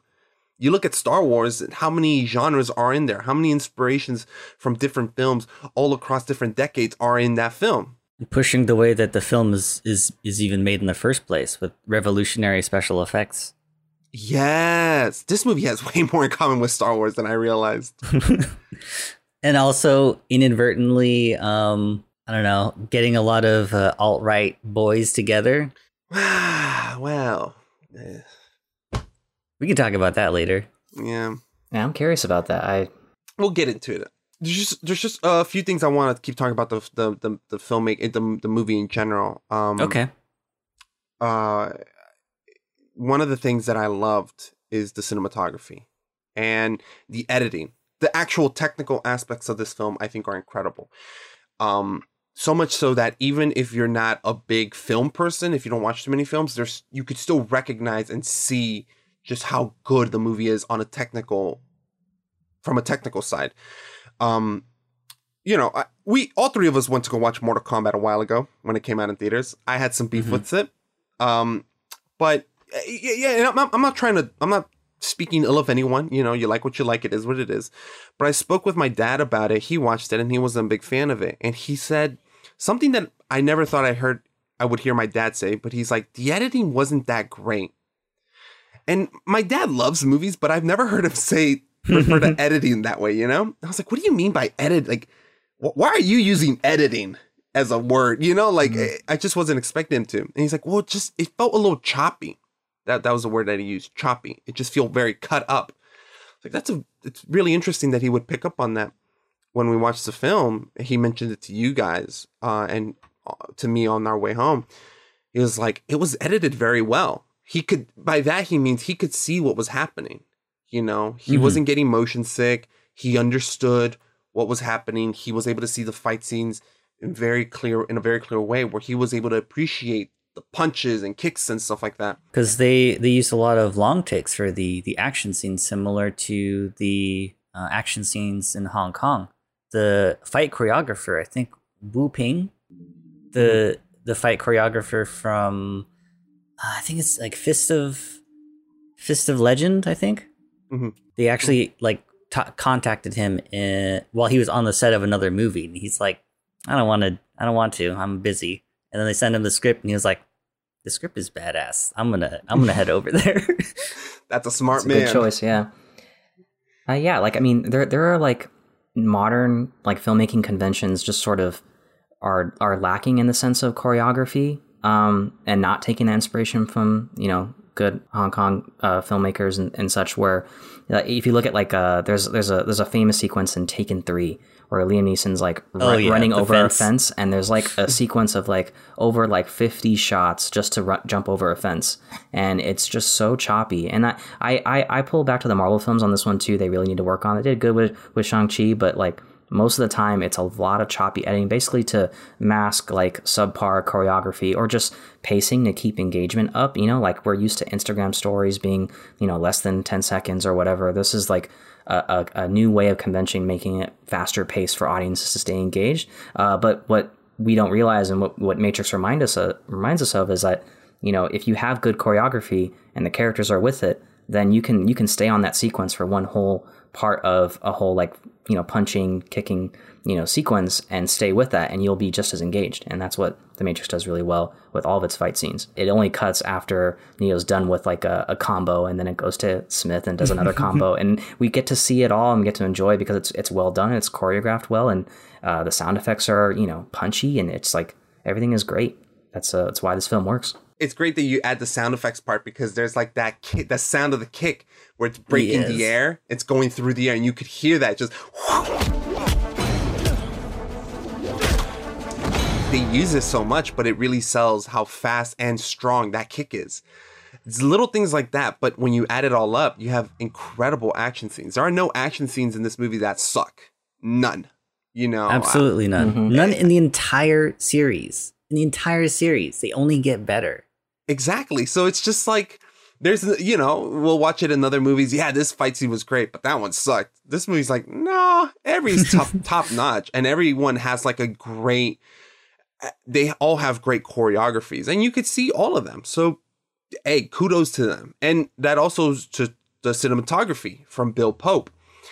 The cinematography is really incredible. You know, it's got that, it's got those yellows, greenish kind of hues all throughout the film. Whenever they're in the Matrix, you subconsciously just take it as it is. And when they're in the real world, it's all blues and stuff. Just a little subtle way of, you know, distinguishing the two mm. worlds. But I appreciate that. It looks, it looks good. It looks fitting. And they'll have like takes that just go on a little longer than we're used to seeing in some fight, fight scenes, you know, with, yeah, fight scenes nowadays, you'll cut like every two, three seconds. This one will have a shot that'll go for six seconds. And the I, next I think, one will go on for six seconds as well. And that makes a difference. Yes. I, I think the Wachowskis are very hands-on in that department. You know what I mean?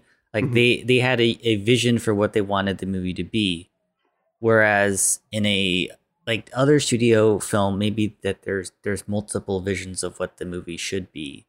Mm-hmm. And maybe when you're shooting stuff, it doesn't really work the way you wanted it to.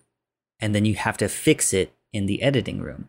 So I think sometimes when you notice a film has like really choppy editing, I don't think it's necessarily the editor's fault. No. It's them trying to save, you know, a movie after there's nothing that can be done.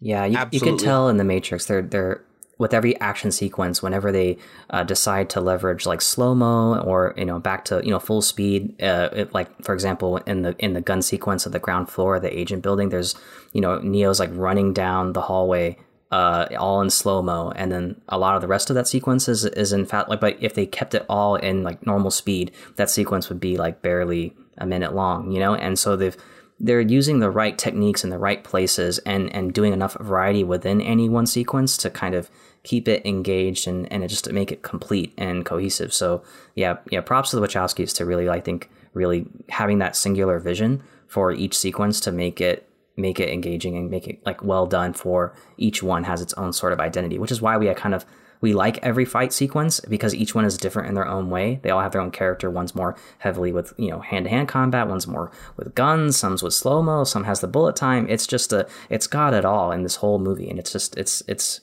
incredibly well done. And I love how you brought up slow motion, because that, that was something I want to bring up as well. You know, slow motion is kind of, uh, s- slow motion looks beautiful in some other films, but is there really a purpose behind it? Sometimes there is. Most of the time I'd say there isn't. Sometimes it's just used because it looks very pretty and cool. But I think in The Matrix, slow motion is almost critical because, you know, when Neo, towards the first half of the film, there's no slow motion. He's not doing any of that, you know. But as he starts embracing the rules of the world, he starts being able to bend time a little bit more. And by the end, there's a lot more slow motion. You could almost infer that as he is embracing his role, his choices, he's able to use time as a weapon in the Matrix, right? You could make, you could, you could say like, oh yeah, that, that shootout in the Smith, in the agent's building, it's done in slow-mo because it looks pretty. Yeah, it looks, it looks really beautiful, but that's Neo and Trinity using what they know about the Matrix to their advantage, to be able to wipe an entire floor of guys and SWAT teams in order to save Morpheus. And it works in the story, you know, time there. He's able to manipulate time. So I think the use of slow motion, especially towards the end of the film, is, is very much rooted to the story, not just an aesthetic thing. I go back to the, uh, the dojo scene uh, where he's fighting Morpheus and he does like a backflip. And I know that that moment is in slow-mo. Uh, and, you know, it's showing it, you know, that he's sort of grasping it. And what I love is that at the end of that fight scene, when he's, you know, really pushed by Morpheus to to to hit him. And uh, then it's then he starts to punch a lot faster. But in those in that moment, it's not slow-mo. We're actually seeing his hands move so fast. It's sort of blurry. And we're kind of seeing it in a way like, oh, from Morpheus' perspective, like, oh, he's actually getting he's moving way faster than normal speed. Yes, and that was a good transition of that. that. Mm-hmm. Yes, I, I I love that you picked up on that, because yeah. I was getting the exact same feeling too. Like when Morpheus is like really high off the ground, he's jumping, he's about to stomp Neo. He's in slow motion, mm-hmm. right? But in a weird way, it's almost like Morpheus is embracing his power, his abilities in the Matrix to be able to do what he's doing. But at the end, when when Keanu's using speed time, it's from Morpheus's perspective. He's he's seeing what what Keanu is actually doing in real time. I love that. I love that slow motion is incorporated into the story, into mm-hmm. Neo yes. embracing those powers. And it's so cool. I just... Guys, I love this movie. It's great. It's great. It's great. It's the greatest. Uh, I, yeah, no, it's, I, oh, it's so good. I mean, I, those are, that's, those are the notes I have on the filmmaking and the, the actual film. Let's go into the allegorical stuff. Yes. Oh, there, oh, there's um, one thing that I wanted to mention about bullet time, because I didn't go down this rabbit hole for nothing. I I did do some research, because we said earlier, incorrectly, that The Matrix was the first film to do this bullet time effect. There's a website called Tropedia. It's kind of like Wikipedia, but for tropes and stories and video games and movies and T V and stuff. And there's a article about bullet time. And there were one, two, three, four instances of bullet time that they noted before the Matrix. The very first one is in this terrible movie called Kill and Kill Again, which was done in nineteen eighty-one. It is actually free to watch on IMDb T V, but I don't think anyone should watch this movie in its entirety unless they're prepared to watch a really bad movie. um, so if you just want to like skip to the meat, uh, it's at one hour and thirty-six minutes in, where a guy is about to shoot a professor, and it's in slow motion, right? And he gets his like revolver gun out and he shoots the gun and you see the bullet come out. And then it, what they do is they like blur everything but the bullet. And it's like the bullet is on a wire and you can kind of see the wire a little bit. And they're slowly rotating the bullet to simulate the bullet spiraling, you know, in the air. Um, and then the hero in one motion, like jumps in front of the bullet, blocks it with a shovel, and then hits the bad guy with it. And then his friends help him up. One of them, for some reason, uses his foot instead of his hand. And I thought, oh, is it because the guy has no hands? No, it's just because this movie's fucking weird. uh, so that's nineteen eighty-one, Kill and Kill Again. Now, fast forward. Fast forward to the nineteen nineties. A movie called Buffalo sixty-six. It's a F- Vincent Vincent Gallo movie. Vincent Gallo, yeah, I've heard of him. Yeah, he's he's kind of a, an asshole, right? He's a, kind of a terrible person. Um, but he's made some indie movies that people like, I guess. Um, one of them being Buffalo sixty-six, the other being the infamous Brown Bunny. Um, so in in the Buffalo sixty-six, it's about this guy who wants to to I guess, win his parents' uh, affection back by killing a, a football player. And in the end, he has this fantasy about shooting the guy and then killing himself. And in that fantasy, when he shoots the guy, you, you see like the bullet go through his head and it's kind of like a still shot. And then the camera moves around uh, like thirty to forty-five degrees around. So you can see the bullets, um, like coming out the back of his head. It's all still, right? It's it's not they're not moving in the when the camera's moving around in the when time is slowed down, right?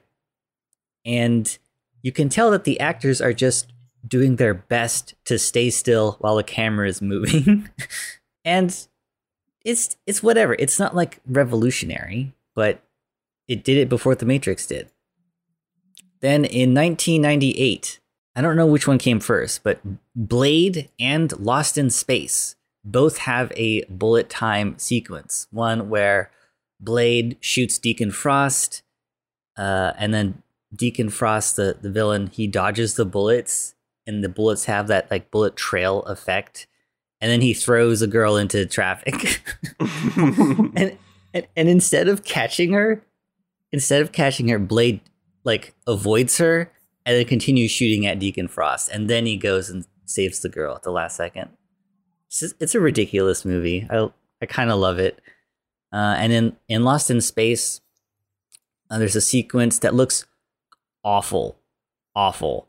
The ship is crashing. And then you see the characters like where they are as the ship is crashing. And the camera does move a little bit around the characters. And every time the camera moves, the characters move a little bit in a way that's unintentional. It's just the limitations of the film filmmaking, the special effects at that time, which mm-hmm. that movie has a bunch of other special effects errors. Uh, like it was just, it was a mess.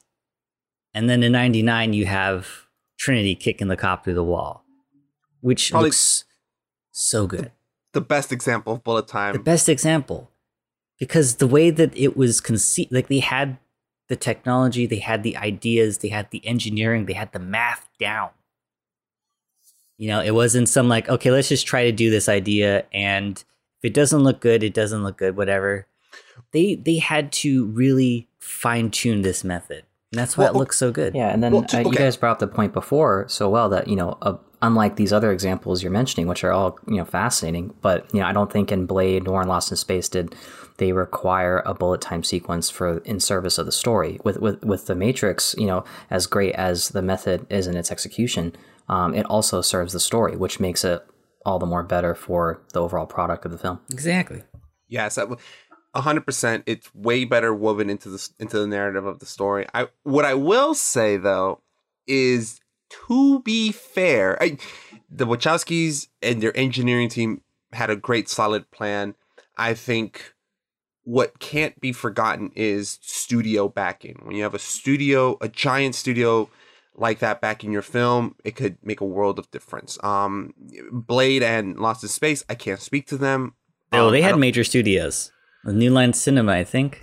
Okay, well, I wow. take it back with them. But with uh, Buffalo sixty-six and Kill and Kill Again, tiny movies. Yeah, tiny I, tiny movies. I will. I'll say this: maybe their effects were not well done. Maybe those movies are bad. But I'll give them points for trying and for trying on a low budget. I always love to love to credit people like that because they're ambitious filmmakers and trying to do with the most you trying to do the most you can with what little you have is always. It's great for everyone, you know, even if you have a shitty film.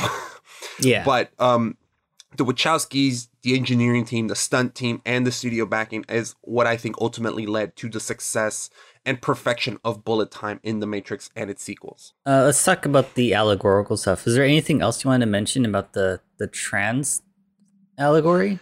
Yes. Well, okay. So you and I have done this before where we've looked, we've, this isn't the first Wachowski uh, siblings films that we've talked about. We, the first one was um, Speed Racer. And, you know, as it so happens, you know, when you look at a piece of art from a different era or from a, you know, a few years ago in Speed Racer's case, you want to go back and recontextualize some things, maybe see it from a modern perspective, you know, and a lot's changed since ninety-nine. You know, it's been over twenty years, twenty-two years, and the world's changed and the directors have changed. Lana and Lily Wachowskis have transitioned to become trans women. And I think a lot, and I think that has invited people to kind of look back and recontextualize their their previous films and to see, is there like a, how how trans are the films? Do they have Do, uh, do they have a trans message behind it? And you kind of convinced me that Speed Racer does have one. Do you know what I mean? That it's mm-hmm. there uh, trying to find your identity. Who are you in this world and what are you meant to do? Right. And Speed Racer is, is has that in spades, and it has a trans story. I think that you could that you could find in it.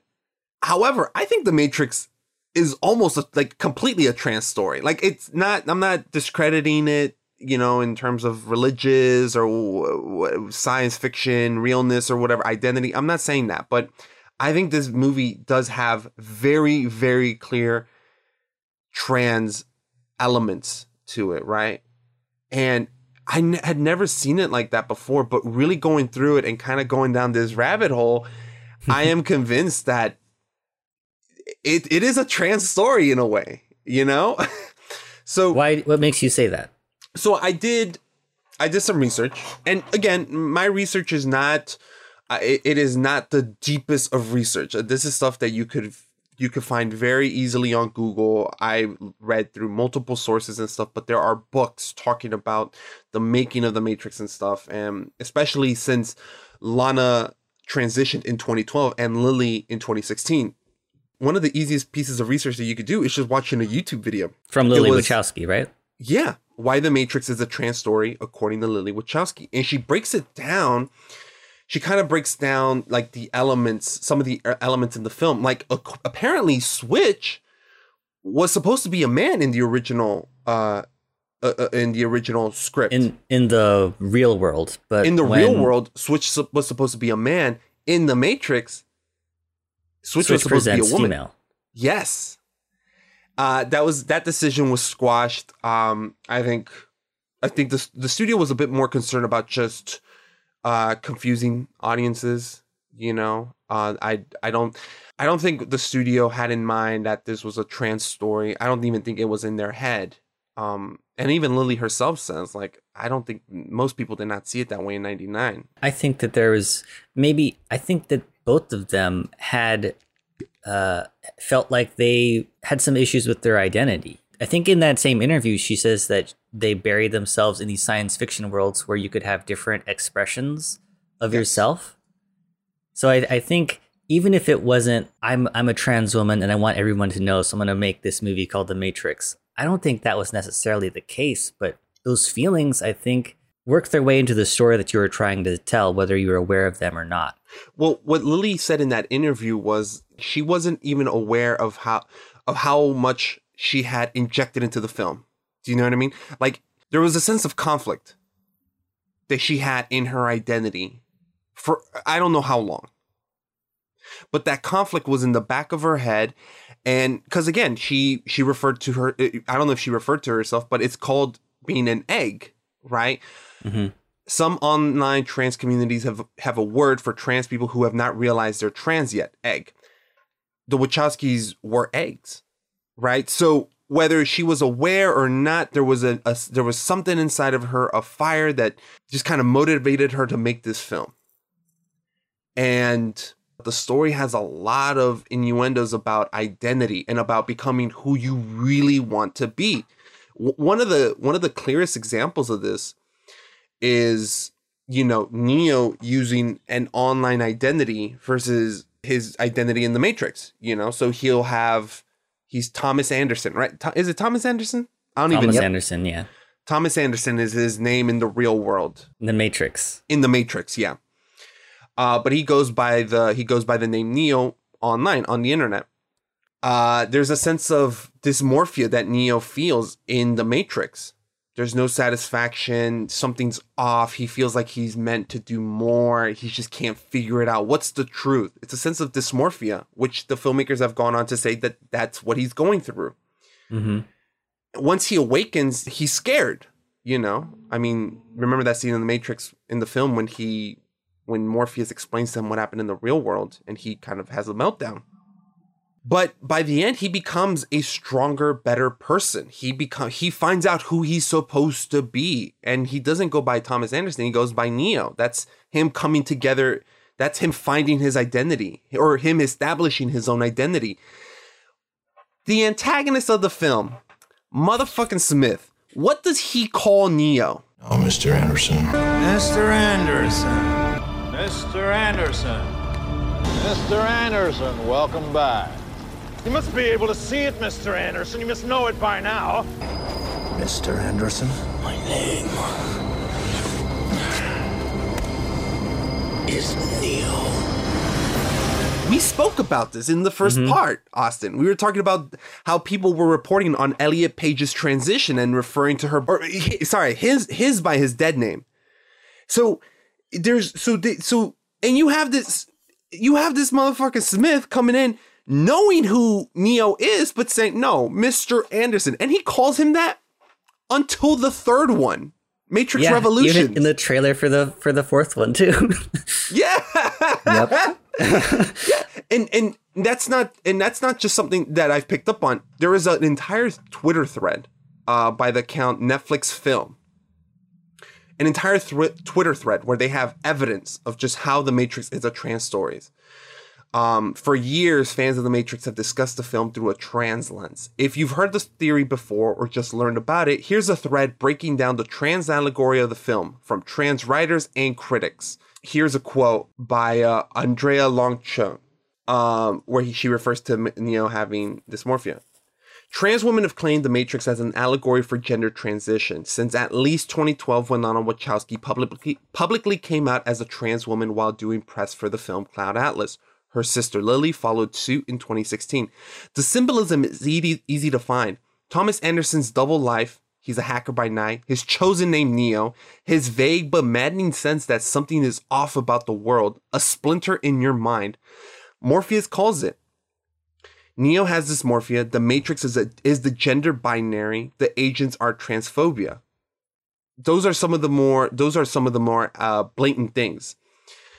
The splinter in Neo's mind, that, for many trans folk, is a lot like the experience of being socialized as a gender that doesn't align with their true gender identity. Mm. I, it, it goes back to what, what Lily Wachowski was saying. She was saying that she's not, she wasn't aware of how of, of her transness when she was making the film, but she felt a fire in her, that is, you could say that she had a splinter in herself. There was some conflict inside of her that she wasn't fully aware of, or that she wasn't embracing, or, you know, but she, it was there. And again, she would transition in, in twenty sixteen. And I mean, she she hasn't she hasn't gone on to say that she has a splinter in her mind now. I, I, I'm sure things are, have been going be- better for her. I'm hoping. There's a, I, I've, I watched some of the behind the scenes stuff from before their, their transition, and how she, she seems now. There's like, you could tell it's the same person, but I, it feels like she's more comfortable with herself now. Man. I, Which is exactly I, how I, I, Neo I'll, feels uh, by the end of the movie. Mm-hmm. Yeah. The, the Twitter thread goes on. It mentions, Uh, how Agent Smith only refers to Neo as his dead name, Mister Anderson, with a persistent emphasis on the Mister. You know, yeah. Something that was really interesting that I wasn't even aware of is that in the Twitter thread, they bring up the connection of the red pill, blue pill. As a quick reminder, Morpheus puts out for Neo these two pills, the red pill, which will awaken him, showing him the real, real world, and the blue pill, which will just keep him in the Matrix. Not only is the pill literally Neo's gateway to seeing the world as it is and the systems built to define and control his identity, but it's also an apt metaphor for hormone therapy. Okay, sure. The rabbit hole goes deeper. As Chu writes, for years, trans women have pointed out that in the nineties, prescription estrogen was quite literally a red pill. What? And, no. Yeah. Wow. And then there's the red pill itself, less a, meta- less a metaphor for hormone therapy than a literal hormone. Many have pointed out... Uh, pointed out online that back in the nineties, prescription estrogen was in fact red. The zero point six two milligram Premarin tablet, derived in the Matrix like fashion from the urine of pregnant mares, came in smooth, chocolatey maroon. Twitter users now gleefully brandish this fact as a well actually style um, to, to alt-right people oh using God. the red pill as like a movement for men's rights and stuff. Oh my God. Or as a red pill to escape feminist brainwashing. Isn't that funny? Yeah, that you wow. have so so so so for people who don't know, the red pill movement is a movement of men trying to escape feminist brainwashing, which is saying that there are alpha males and beta males, and this is what a, it is Sigma to be males. A ma- can't forget them. Sigma males, you know, Zeta male, it's whatever. So stupid. Oh my God. Yeah, it's. It, and it, it's, it doesn't just end there, though. Like the red pill movement is is very it's it's undefined, but it, you kind of lump all of these alt-right um, anti anti L G B T misogynist groups together. And now I think also a lot of anti-maskers, anti-vaxxers have joined that group too. Because if you type "red pilled" in Instagram search, you you don't get anything about the Matrix, not explicitly. Uh, you get fully vaccinated by the blood of Jesus. Earth is flat. Be openly sexual with women. So the so the red pill, instead of it being about waking up and finding out the truth and having literal connections to estrogen pills, has been co-opted by alt-right people and, and toxic ass men who thinks that the world should be better when men are in charge.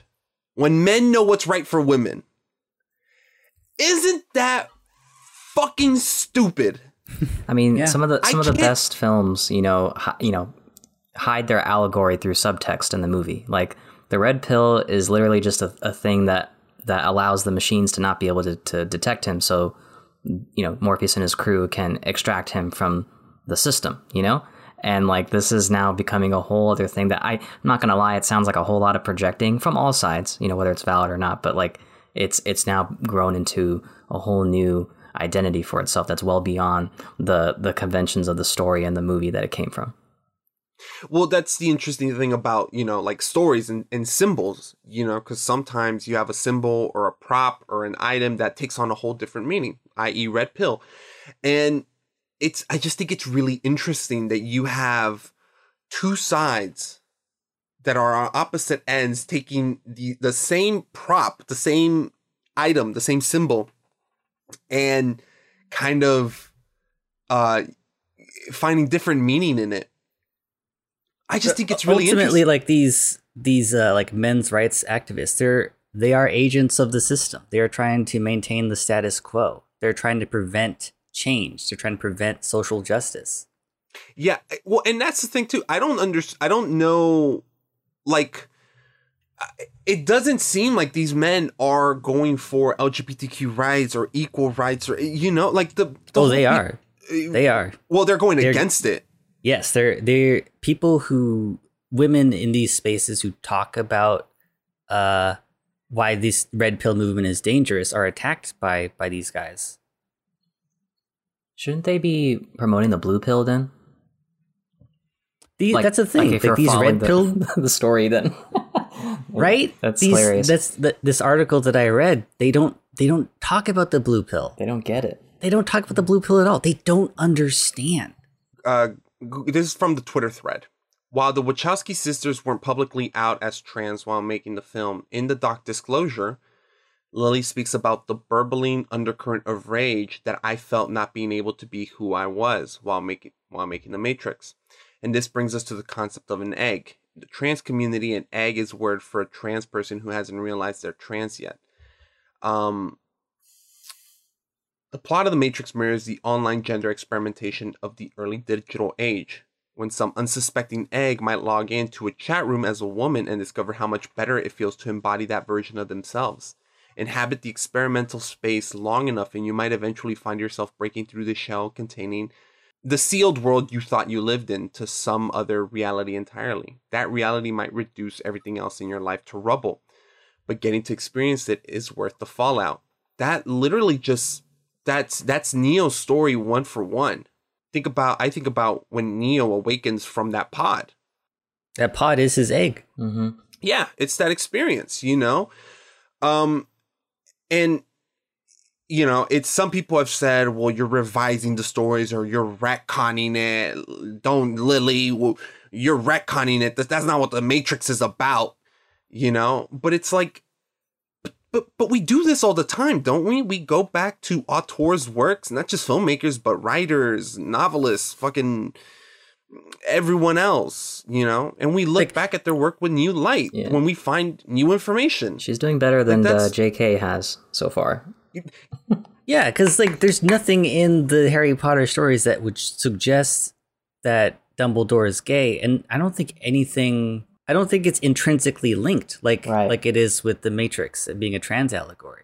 No, no, no, no. Like again, Dumbledore being gay, I Yeah, I think actually okay, the, okay. the the plight of and the journey of uh, someone who's trans discovering their true identity is better expressed in this way through Neo's journey. Having not going like over the top, beating your head over it, like about his life, maybe not changing, transitioning to a woman, but like just the way that it feels to not be yourself and figuring out who you are through this story, it, it can come across and help yeah. help others who aren't of this community to identify with what that feels like, you know, and how how they can find their success and find their identity.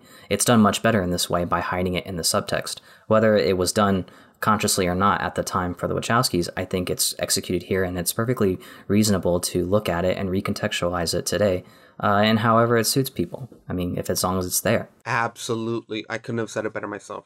I think so. I think there's such a, the theme of identity is a universal theme.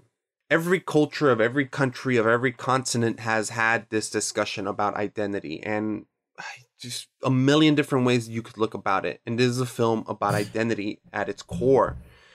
Um, so to to see these trans themes applied to it, yes, it works because it's it's it's it's what it's all about. To some people, it's about to some people, to some young men, it might just feel like I don't feel like I'm who I am because maybe I'm not living up to my potential, or maybe I'm not. Maybe I'm not educated enough. But to some people, it's about their literal identity, their literal sexual gender identity. And that, and hey, man, if the shoe, like if the shoe fits, why, why can't, why is it going to apply to this person, but not this other person? Do you know what I mean? That's what's so cool about this story is, yeah, you could look at it from a trans story. I believe it is after seeing, after reading this stuff, but you could also just look at it as from, uh, from a general identity way, you know, Like, you could watch this movie, you might not be trans, you could still watch this movie, but maybe you could relate to Neo and how he feels, just despondent at work. And absolutely. The whole point of identity, and like, I don't even want to like separate the two, trans or not, like the journey of discovering your identity is this movie. Absolutely. I, I couldn't have said it better myself.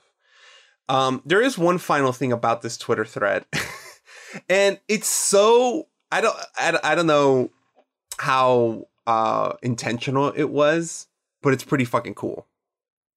So something that this Twitter thread points out um, is that in the final scene of The Matrix, right, you have that black a computer screen and there's some words on it, right? Oh, it zooms in on the M F. Yes, you saw that? Yeah. Yeah, so, okay, the camera zooms towards the words system failure. So, obviously, system failure has a space in the middle. In code, Neo says, "You're afraid of us, you're afraid of change." As the camera pushes through the letters M M F, M N F, oh my quite God. Literally creating the space in between and beyond the gender binary, male and female. I look, I don't know how intentional it was. I, I don't know. I don't know how intentional it was. I even even they are not aware of of of their trans identity yet. But, but I think isn't it, on some I- implicit level, they are aware of it. They know that they don't. That there's something wrong. Their identity, like how they're presented, they don't feel like themselves. It was it. It might it might have been conscious or unconscious, but that is a cool fucking little detail. That is amazing. That, I did not pick I, up on I, that at all. Wait, so uh, I did not you know, pick- can we confirm like wh- who who do we think he's talking to? Is it the system, the agents, oh. or is it a potential mind that they want to unplug? Like, who is he pe- speaking to in that sequence? I never thought about that. He says, like, where we I, go from there is a choice I leave to you. Like, sounds like a Morpheus type thing, talking to another guy, or it could be someone in the system. I don't know. He's... He says, I'm going to show you a world without you, right? I'm going to show you a world with... What does he say? What are the last lines exactly? I don't know the future. I didn't come here to tell you how this is going to end. I came here to tell you how it's going to begin. I'm going to hang up this phone, and then I'm going to show these people what you don't want them to see. I'm going to show them a world without you. A world without rules and controls, without borders or boundaries. A world where anything is possible. Where we go from there is a choice I leave to you. Wait, he does say, I'm going to show them a world without you. Yeah, he must be talking to agents then. Hmm. There's a lot more to that final shot, to that final title sequence yeah. than and- than initially... than I initially thought. And the the choice of, of song at the end, you know, Rage Against the Machine, Wake Up. Ooh. And the, the song being about um, COINTELPRO. Are you, do you know what COINTELPRO is? What the fuck no. is that? COINTELPRO is a counterintelligence program from the F B I. It, it was something that was very illegal, and people didn't know it existed until nineteen seventy-one when some... revolutionaries, I guess you could call them, broke into the F an F B I building and exposed the, the dossier and gave it to the media, and then they, they published it, and it came out that the F B I was spying on revolutionaries, spying on people like Martin Luther King, Malcolm X, the Black Panthers, even assassinated some Black Panthers. Didn't um, Warner Brothers make a movie about that earlier this year? Yeah, Judas and the Black Messiah. Yeah.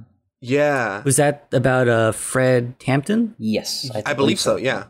Crazy stuff, dude. Crazy stuff. They they had um one of one of the Black Panthers like literally oh, like drug Fred Hampton, one of the leaders of the Black Panther, yeah. and then the F B I and cops showed up and shot him like ninety times. Yeah. Spoiler alert, that's how the movie ends. Terrible. And And it was just like, oh, justified homicide, justified shooting. Right. Until these people like broke into the building and exposed this program.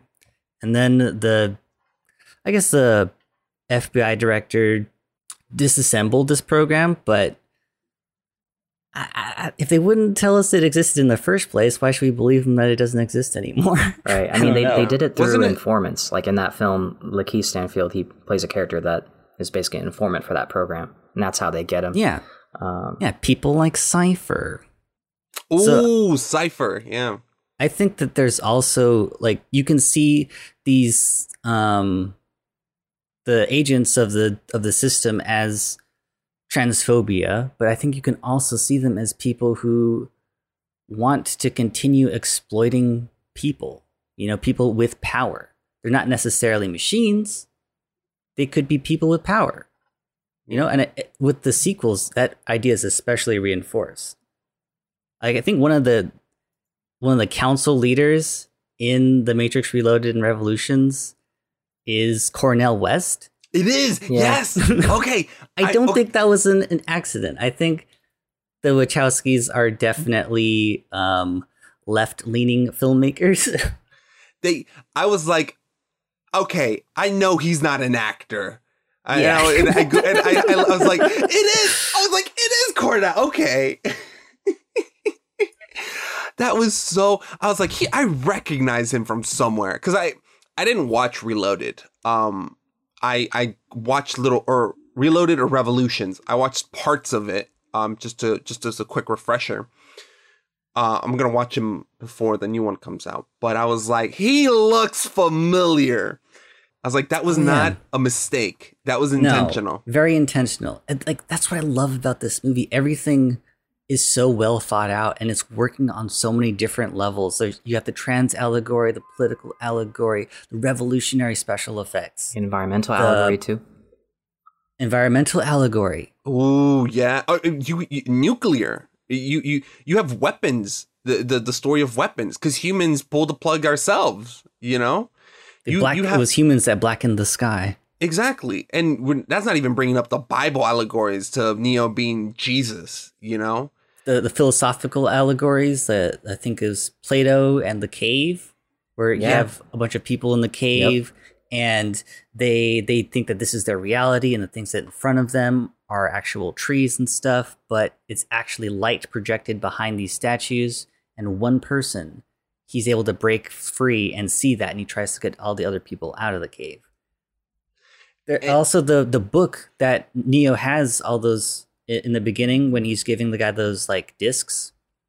Uh, it's a philosophical book from nineteen eighty-one, Sim- Simulacra and Simulation, a book by French philosopher, I think. Uh, Jean, Jean Baudrillard. I don't know how to pronounce his name. Oh, I've heard his name pronounced on Wisecrack. I've heard I've heard the people at Wisecrack say his name a lot. Yeah, he's he's a guy who said that our reality will be substituted by simulations of reality. And that will become more real to us than actual reality. Metaverse, bro. Yep. Our consumer, like what we, I think he was talking about, like, consumerism. Consumer culture will become more real than reality. Shit, I do love my four K Blu-rays. Yeah, but it also, like you said, in some ways, in these simulated realities, we we can express ourselves more freely, and mm-hmm. thus becoming more knowledgeable about ourselves. A lot of trans people go to these online communities, like these, like V R chat and like VTubing, expressing themselves in a way not possible in the real world. I think there's there's two angles to it, because there is one where having online communities and stuff can open people up to new experiences. There is also the aspect, though, that if you if this is all we have, then you you you're you're distant from reality. There's pros and cons to it. You, you, you know what I mean? Like, mm-hmm. Morpheus has that line in the, in the, in the film where he asks Neo, like, what, what is real? How, how do you define it? You know, if it, what you can smell, taste, or touch, or see, et cetera, you know, and just electrical signals interpreted by your brain. I mean, if we get to that point in the real world, like our real life, about our technology and what V R can do for us, then maybe our new reality will be whatever we make of it in this, in this new space, and, and our real reality won't matter so much. And, and that brings up some some interesting points, you know, uh, especially as every it feels like every decade we're making a new technological advancement, you know. I, I mean, yeah, they're doing they're doing marketing for uh, this uh, concept for the new Unreal Engine five. I think that's what the name is. Matrix Awakens? Yeah. Uh, yes, it's a concept piece where they're basically real-time rendering entire cities, and they even did Keanu Reeves and Carrie-Anne Moss themselves, and it looks really good. You can really like confuse yourself about, look, is this the fake Keanu or the real Keanu? And it's mm-hmm. it, I, I highly recommend people YouTube it. It's a very impressive display uh, of of where the technology is headed, and it's getting really good to the point where, you know, we might.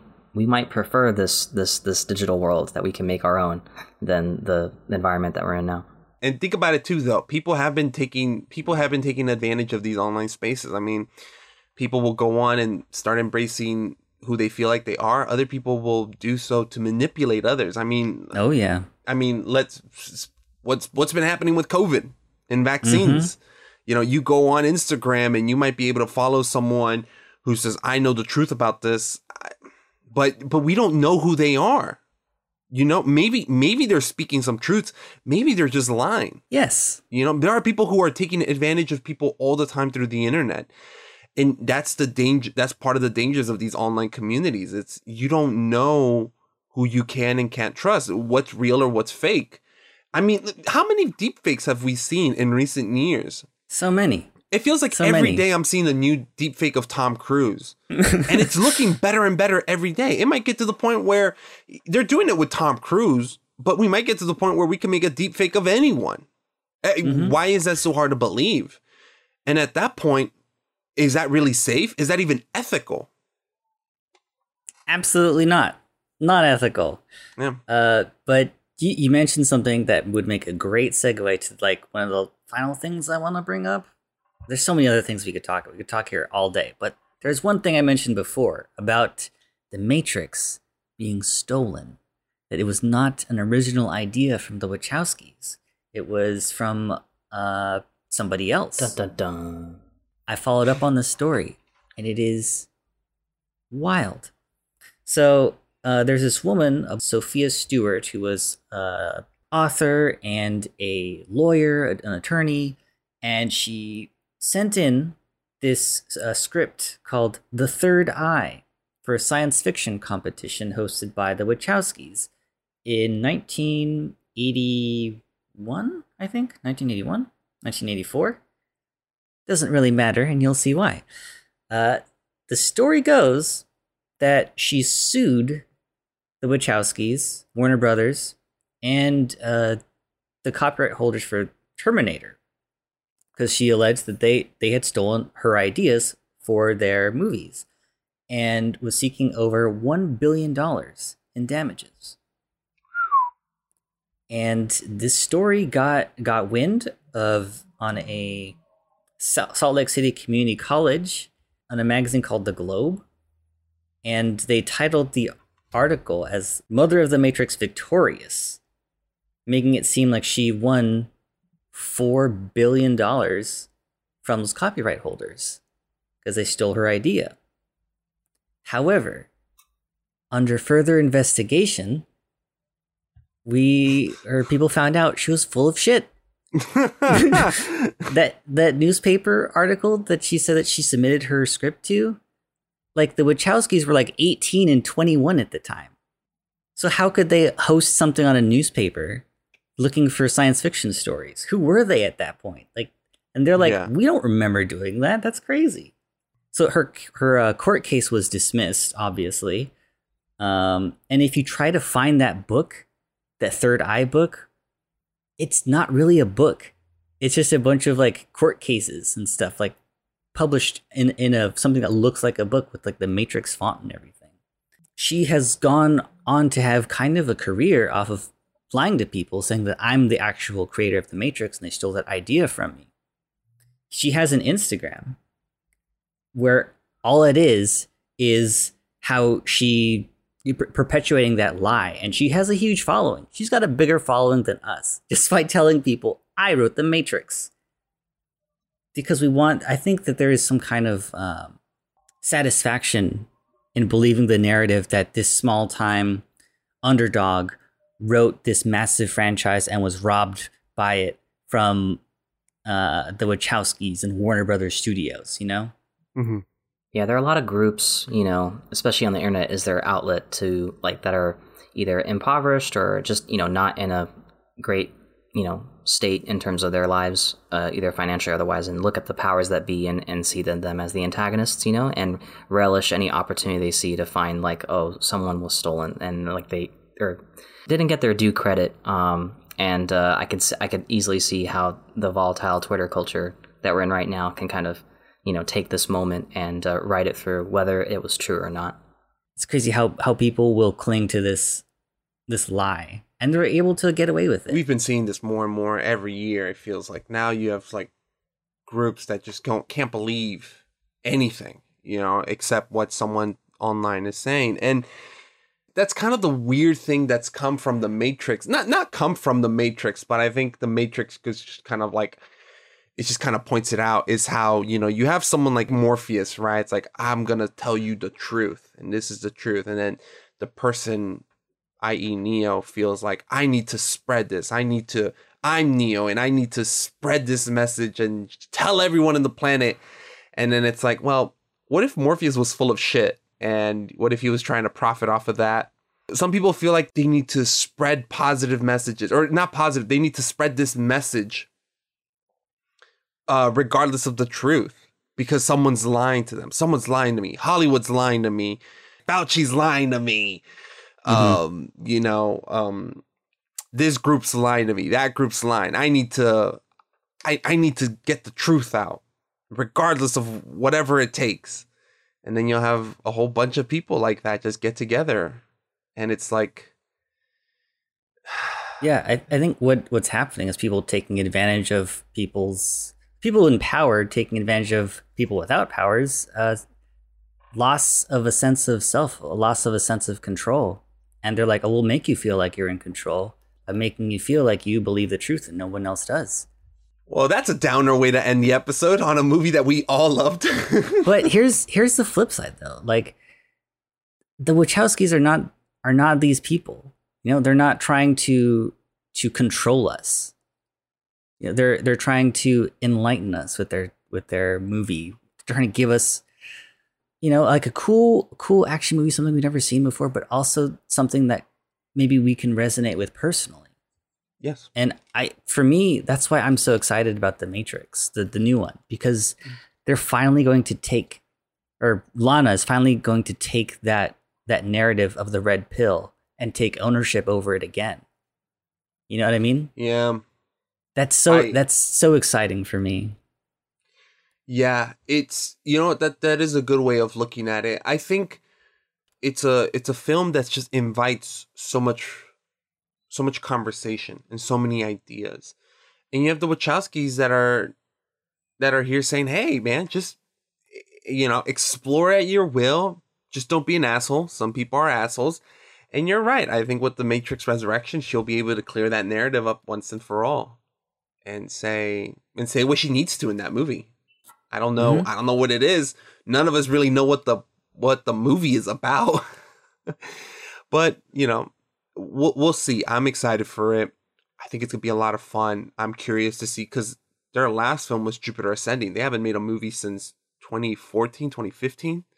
And since that I, one came out. Sometimes I feel like if I go back and watch Jupiter Ascending, maybe I'll like that movie. Maybe I'll understand it more, because I think there's some moments... some moments of brilliance in it. Yeah, I mean, Eddie Eddie Redmayne's performance is uh is one for the books for sure. I need to go back and rewatch it, uh, or yeah, because I can't. I don't know. Maybe I, maybe we just weren't ready for it because the Wachowskis are such forward thinkers. Well, okay, look, that's the case for Speed Racer a hundred percent, and I feel that way about Cloud Atlas to a certain extent. Not as strongly Absolutely. as Speed Racer, uh, but definitely Cloud Atlas has a lot. It has a lot more. has a lot more um, of value than people w- would would say. I think mm-hmm. there's a lot more a lot more there than people give it credit. Jupiter Ascending, I'll give them the benefit of the doubt and say, all right, I, it needs a it needs a, re- a rewatching, but hey, you know what? They they've been making bangers, so we'll see. We'll see. But I think it's time to get to quotes. Yes, yes, yes, yes. Let's get to quotes. All right. Um, George, I think you usually go first because you have multiple quotes because you can't follow the rules. Uh, well, I I do have two quotes. um, but one is kind of like how I mentioned earlier. I think um, w- uh, a quote that always makes me like excited is when Morpheus is like, "Is that? Do you think that's air that you're breathing?" During his sparring mm. match with uh, with uh, Neo. Love that line. But I think how I feel about this film as a whole is also by Morpheus. Um, I don't think we gave him enough. I don't think we gave Laurence Fishburne enough credit, but he's no, incredible in this. North, I'll just say it right now. Morpheus is my favorite character in The Matrix. Shit. I, yeah, I, I, I think so too. He, yeah. I, there's something that's like, he's the way he, how how much faith he has in Neo. He has so much faith. His so sunglasses much. Are only half there. You know, they're just hanging on the bridge of his nose. That's how much faith this man has. he's but he's also he's also selfless. When he sacrifices himself to save Neo, knowing what he does, it's it's it's a big step, and I I commend him for that. You know, um, Morpheus, uh, Trinity, Carrie-Anne uh, Carrie-Anne Moss. Wonderful actress, incredible. I don't think she got enough. I don't think she got the roles she should have after this one. I think she's a phenomenal actress. Amazing. And obviously, uh, phenomenal. Mm-hmm. She should have gone on to do way bigger things. Um, and obviously Keanu. Um, but my my last quote and how I feel about this movie to people who haven't seen it or haven't rewatched it. Courtes- courtesy of Morpheus, the quote is, "Unfortunately, no one can be told what The Matrix is. You have to see it for yourself." That's how I feel oh about this movie. Oh my god. Which is what my dad said to me after watching The Matrix, knowing that I wouldn't be allowed to watch it.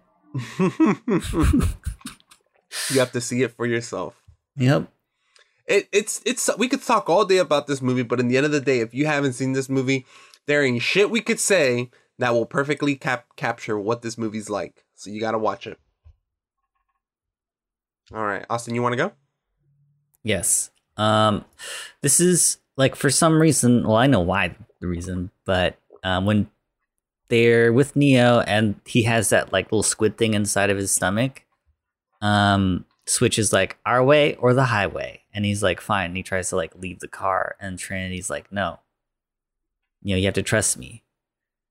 Why? Because you've been down there, Neo. You know that road. You know exactly where it ends. And I know that's not where you want to be. That quote to me is like so, so powerful because I think change is, is scary, you know? And staying in, staying comfortable is easier, but it's also like soul crushing. You know what I mean? Jesus, I am getting emotional right now just talking about it. Ugh. Like, nothing has given me more, like, quit my job energy than that, you know? Yeah. It's a good quote, man. Going back to what we were saying, this movie hits on so many, so many things. Every person can watch this and pick something out in a quote that just, fuck, just fucks with you so much. So I, that's a good one, man. You good, Austin? I'm I'm good. Yeah, I got I got no, emotional it's, it's hearing a, it myself. A, that was a that's a good good quote. It is. It's a great scene. So, Dylan, uh, my quote. Got to cap us off, man. Let's see. Um, I try to set this up. When I think about powerful moments in this movie, that dialogue that that you know turns the you know the hairs are on the back of your neck up, you know, and uh, thinking about why this movie is uh, the greatest of all time and my favorite film of all time. And uh, there's a sequence uh, after Neo is first unplugged and he ends up throwing up after his first introduction to what the Matrix is. Uh, he has a conversation in his room with Morpheus and he tells him, you know, when the Matrix was first created, there was a man born inside uh, who could change whatever he wanted. And when he died, the Oracle prophesied his return. And that's why he spent the rest of his life, or most of his life, uh, looking for him. And he did what he did because he believes his search is over. I love Morpheus. Yeah. And I like that scene a lot when Neo wakes up and Morpheus is sitting right next to him. This is, this is an action movie that has balls to the wall action, and yet you have those character moments where they're prophesizing, but they're also trying to relate to each other and explain just this shitty situation that they're in, and just trying to find some hope, you know, because that's what it is. It's faith. It's hope. There's nothing. Morpheus doesn't know on a scientific level that Neo is the one. He's just putting that on faith, and that's there's something and, really human about that. Yeah, and as the movie goes, the series goes on, that faith is not just in in some kind of prophecy. It becomes in Neo himself. There's something like very like parental about his love for Neo that's just yes. like very reassuring. Absolutely. I, yeah, and then when he when he like breaks his own faith from time to time in the sequels, you you really feel it. Like, oh my God, if he does, if if his faith is shaken, what does that mean for us? You know, have we lost all hope? Mm-hmm. One of my favorite moments is when Morpheus like breaks out of his cuffs. Oh and yeah, runs over, and like the way Neo like jump, like they jump for each other. Ah, oh, I think you hit it right on the head. It's parental, right? And I. Yeah. I never found, I never knew the word to describe their relationship, but I think that's it. And it's wonderful to see. And it's a shame. I don't think Laurence Fishburne is in the new one. Um, I have my own theories as to why that is, but we're going to see. It's only a few days away. So yeah, it, look, if you're excited about Matrix Resur- Resurrections, if you haven't seen this movie in a while, or just you have never seen it, watch this fucking movie. It's on H B O Max. You have it. Buy it or whatever. Rent it. Watch, stream it. Just watch this movie. Buy the version with the correct color coordination. Yes, yes, yes. Uh, it's, yeah. Um, this movie's incredible. You're not going to regret it. And even, look, and even if you don't like action movies, just watch it, because you're at least going to see a movie that's going to stand the test of time. People are going to be talking about Matrix forever. Mm-hmm. It is a movie that is part of film history. And it's like, you know, people telling you to read A Tale of Two Cities or Great Expectations, or to read like an Edgar Allan Poe poem. You know, you may not like it, but, or to read a Shakespeare play, you know, like a Romeo and Juliet. You may not like Romeo and Juliet, well, fuck it, just read it. Yeah, well, when you think about like fucking... the archetypes of storytelling that have come from, you know, old stories like, you know, and poets like you, the ones you just described, like The Matrix, you know, and the Wachowskis have, have set a a template that has like driven most of the innovations in technology that we are all like completely, you know, codependent on, you know, in real life. And and movies, video games, so many things in sci-fi culture and now like are all trying to emulate what the Matrix does in this story. So, I mean, God from damn. that alone, it's like, you know, it, it, it's a, it's a, it's a required, you know, piece of, I don't want to say literature, but it, you know, required viewing for all movie lovers and storytellers. Absolutely. Damn. I love how you just say things, and like, mm-hmm. y- y- like the way you say things is so great. I'm envious of it. 'Cause you just, you, you just, you capture exactly what I'm trying to say, but you say is so much better. And I'm like, God damn, Dylan, I love you, man. I I love it when you're on the podcast. For I love everyone who's been on the podcast. You just, you're just throwing no me the alley-oop, George. You know, I just gotta, gotta lay it up. That's it. No, but thank you again for joining us, Dylan. This was a great episode, man. Thank you so much um, for having me. This was a great time. We, we've got a great month left ahead. We've got Lord of the Rings next. Fellow, fuck, man, we're following up banger mm-hmm. after banger. I love this movie. I can't wait to hear this episode. Oh, it's gonna be a good one. It's gonna be a long one too, like this one. Are, are you guys doing the extended version or the theatrical? I the think theatrical. We're doing... I hate extended versions. Oh, it's so good. Really? It's so good. I, I don't Austin. like. I hated. I, I hated the uh, the fourth um, Harry Potter movie because I watched the extended version. Oh, that's right. Oh, those aren't. Those are just like deleted scenes that get, you know, stitched yeah, back in. I like. I know. Especially Return of the King extended. Oh my! Like that. That's a required. You have to. You have to. Maybe, but you know what? I'll I'll just get over it. You you you won't you won't feel it. Even though they're a lot longer, you won't feel it.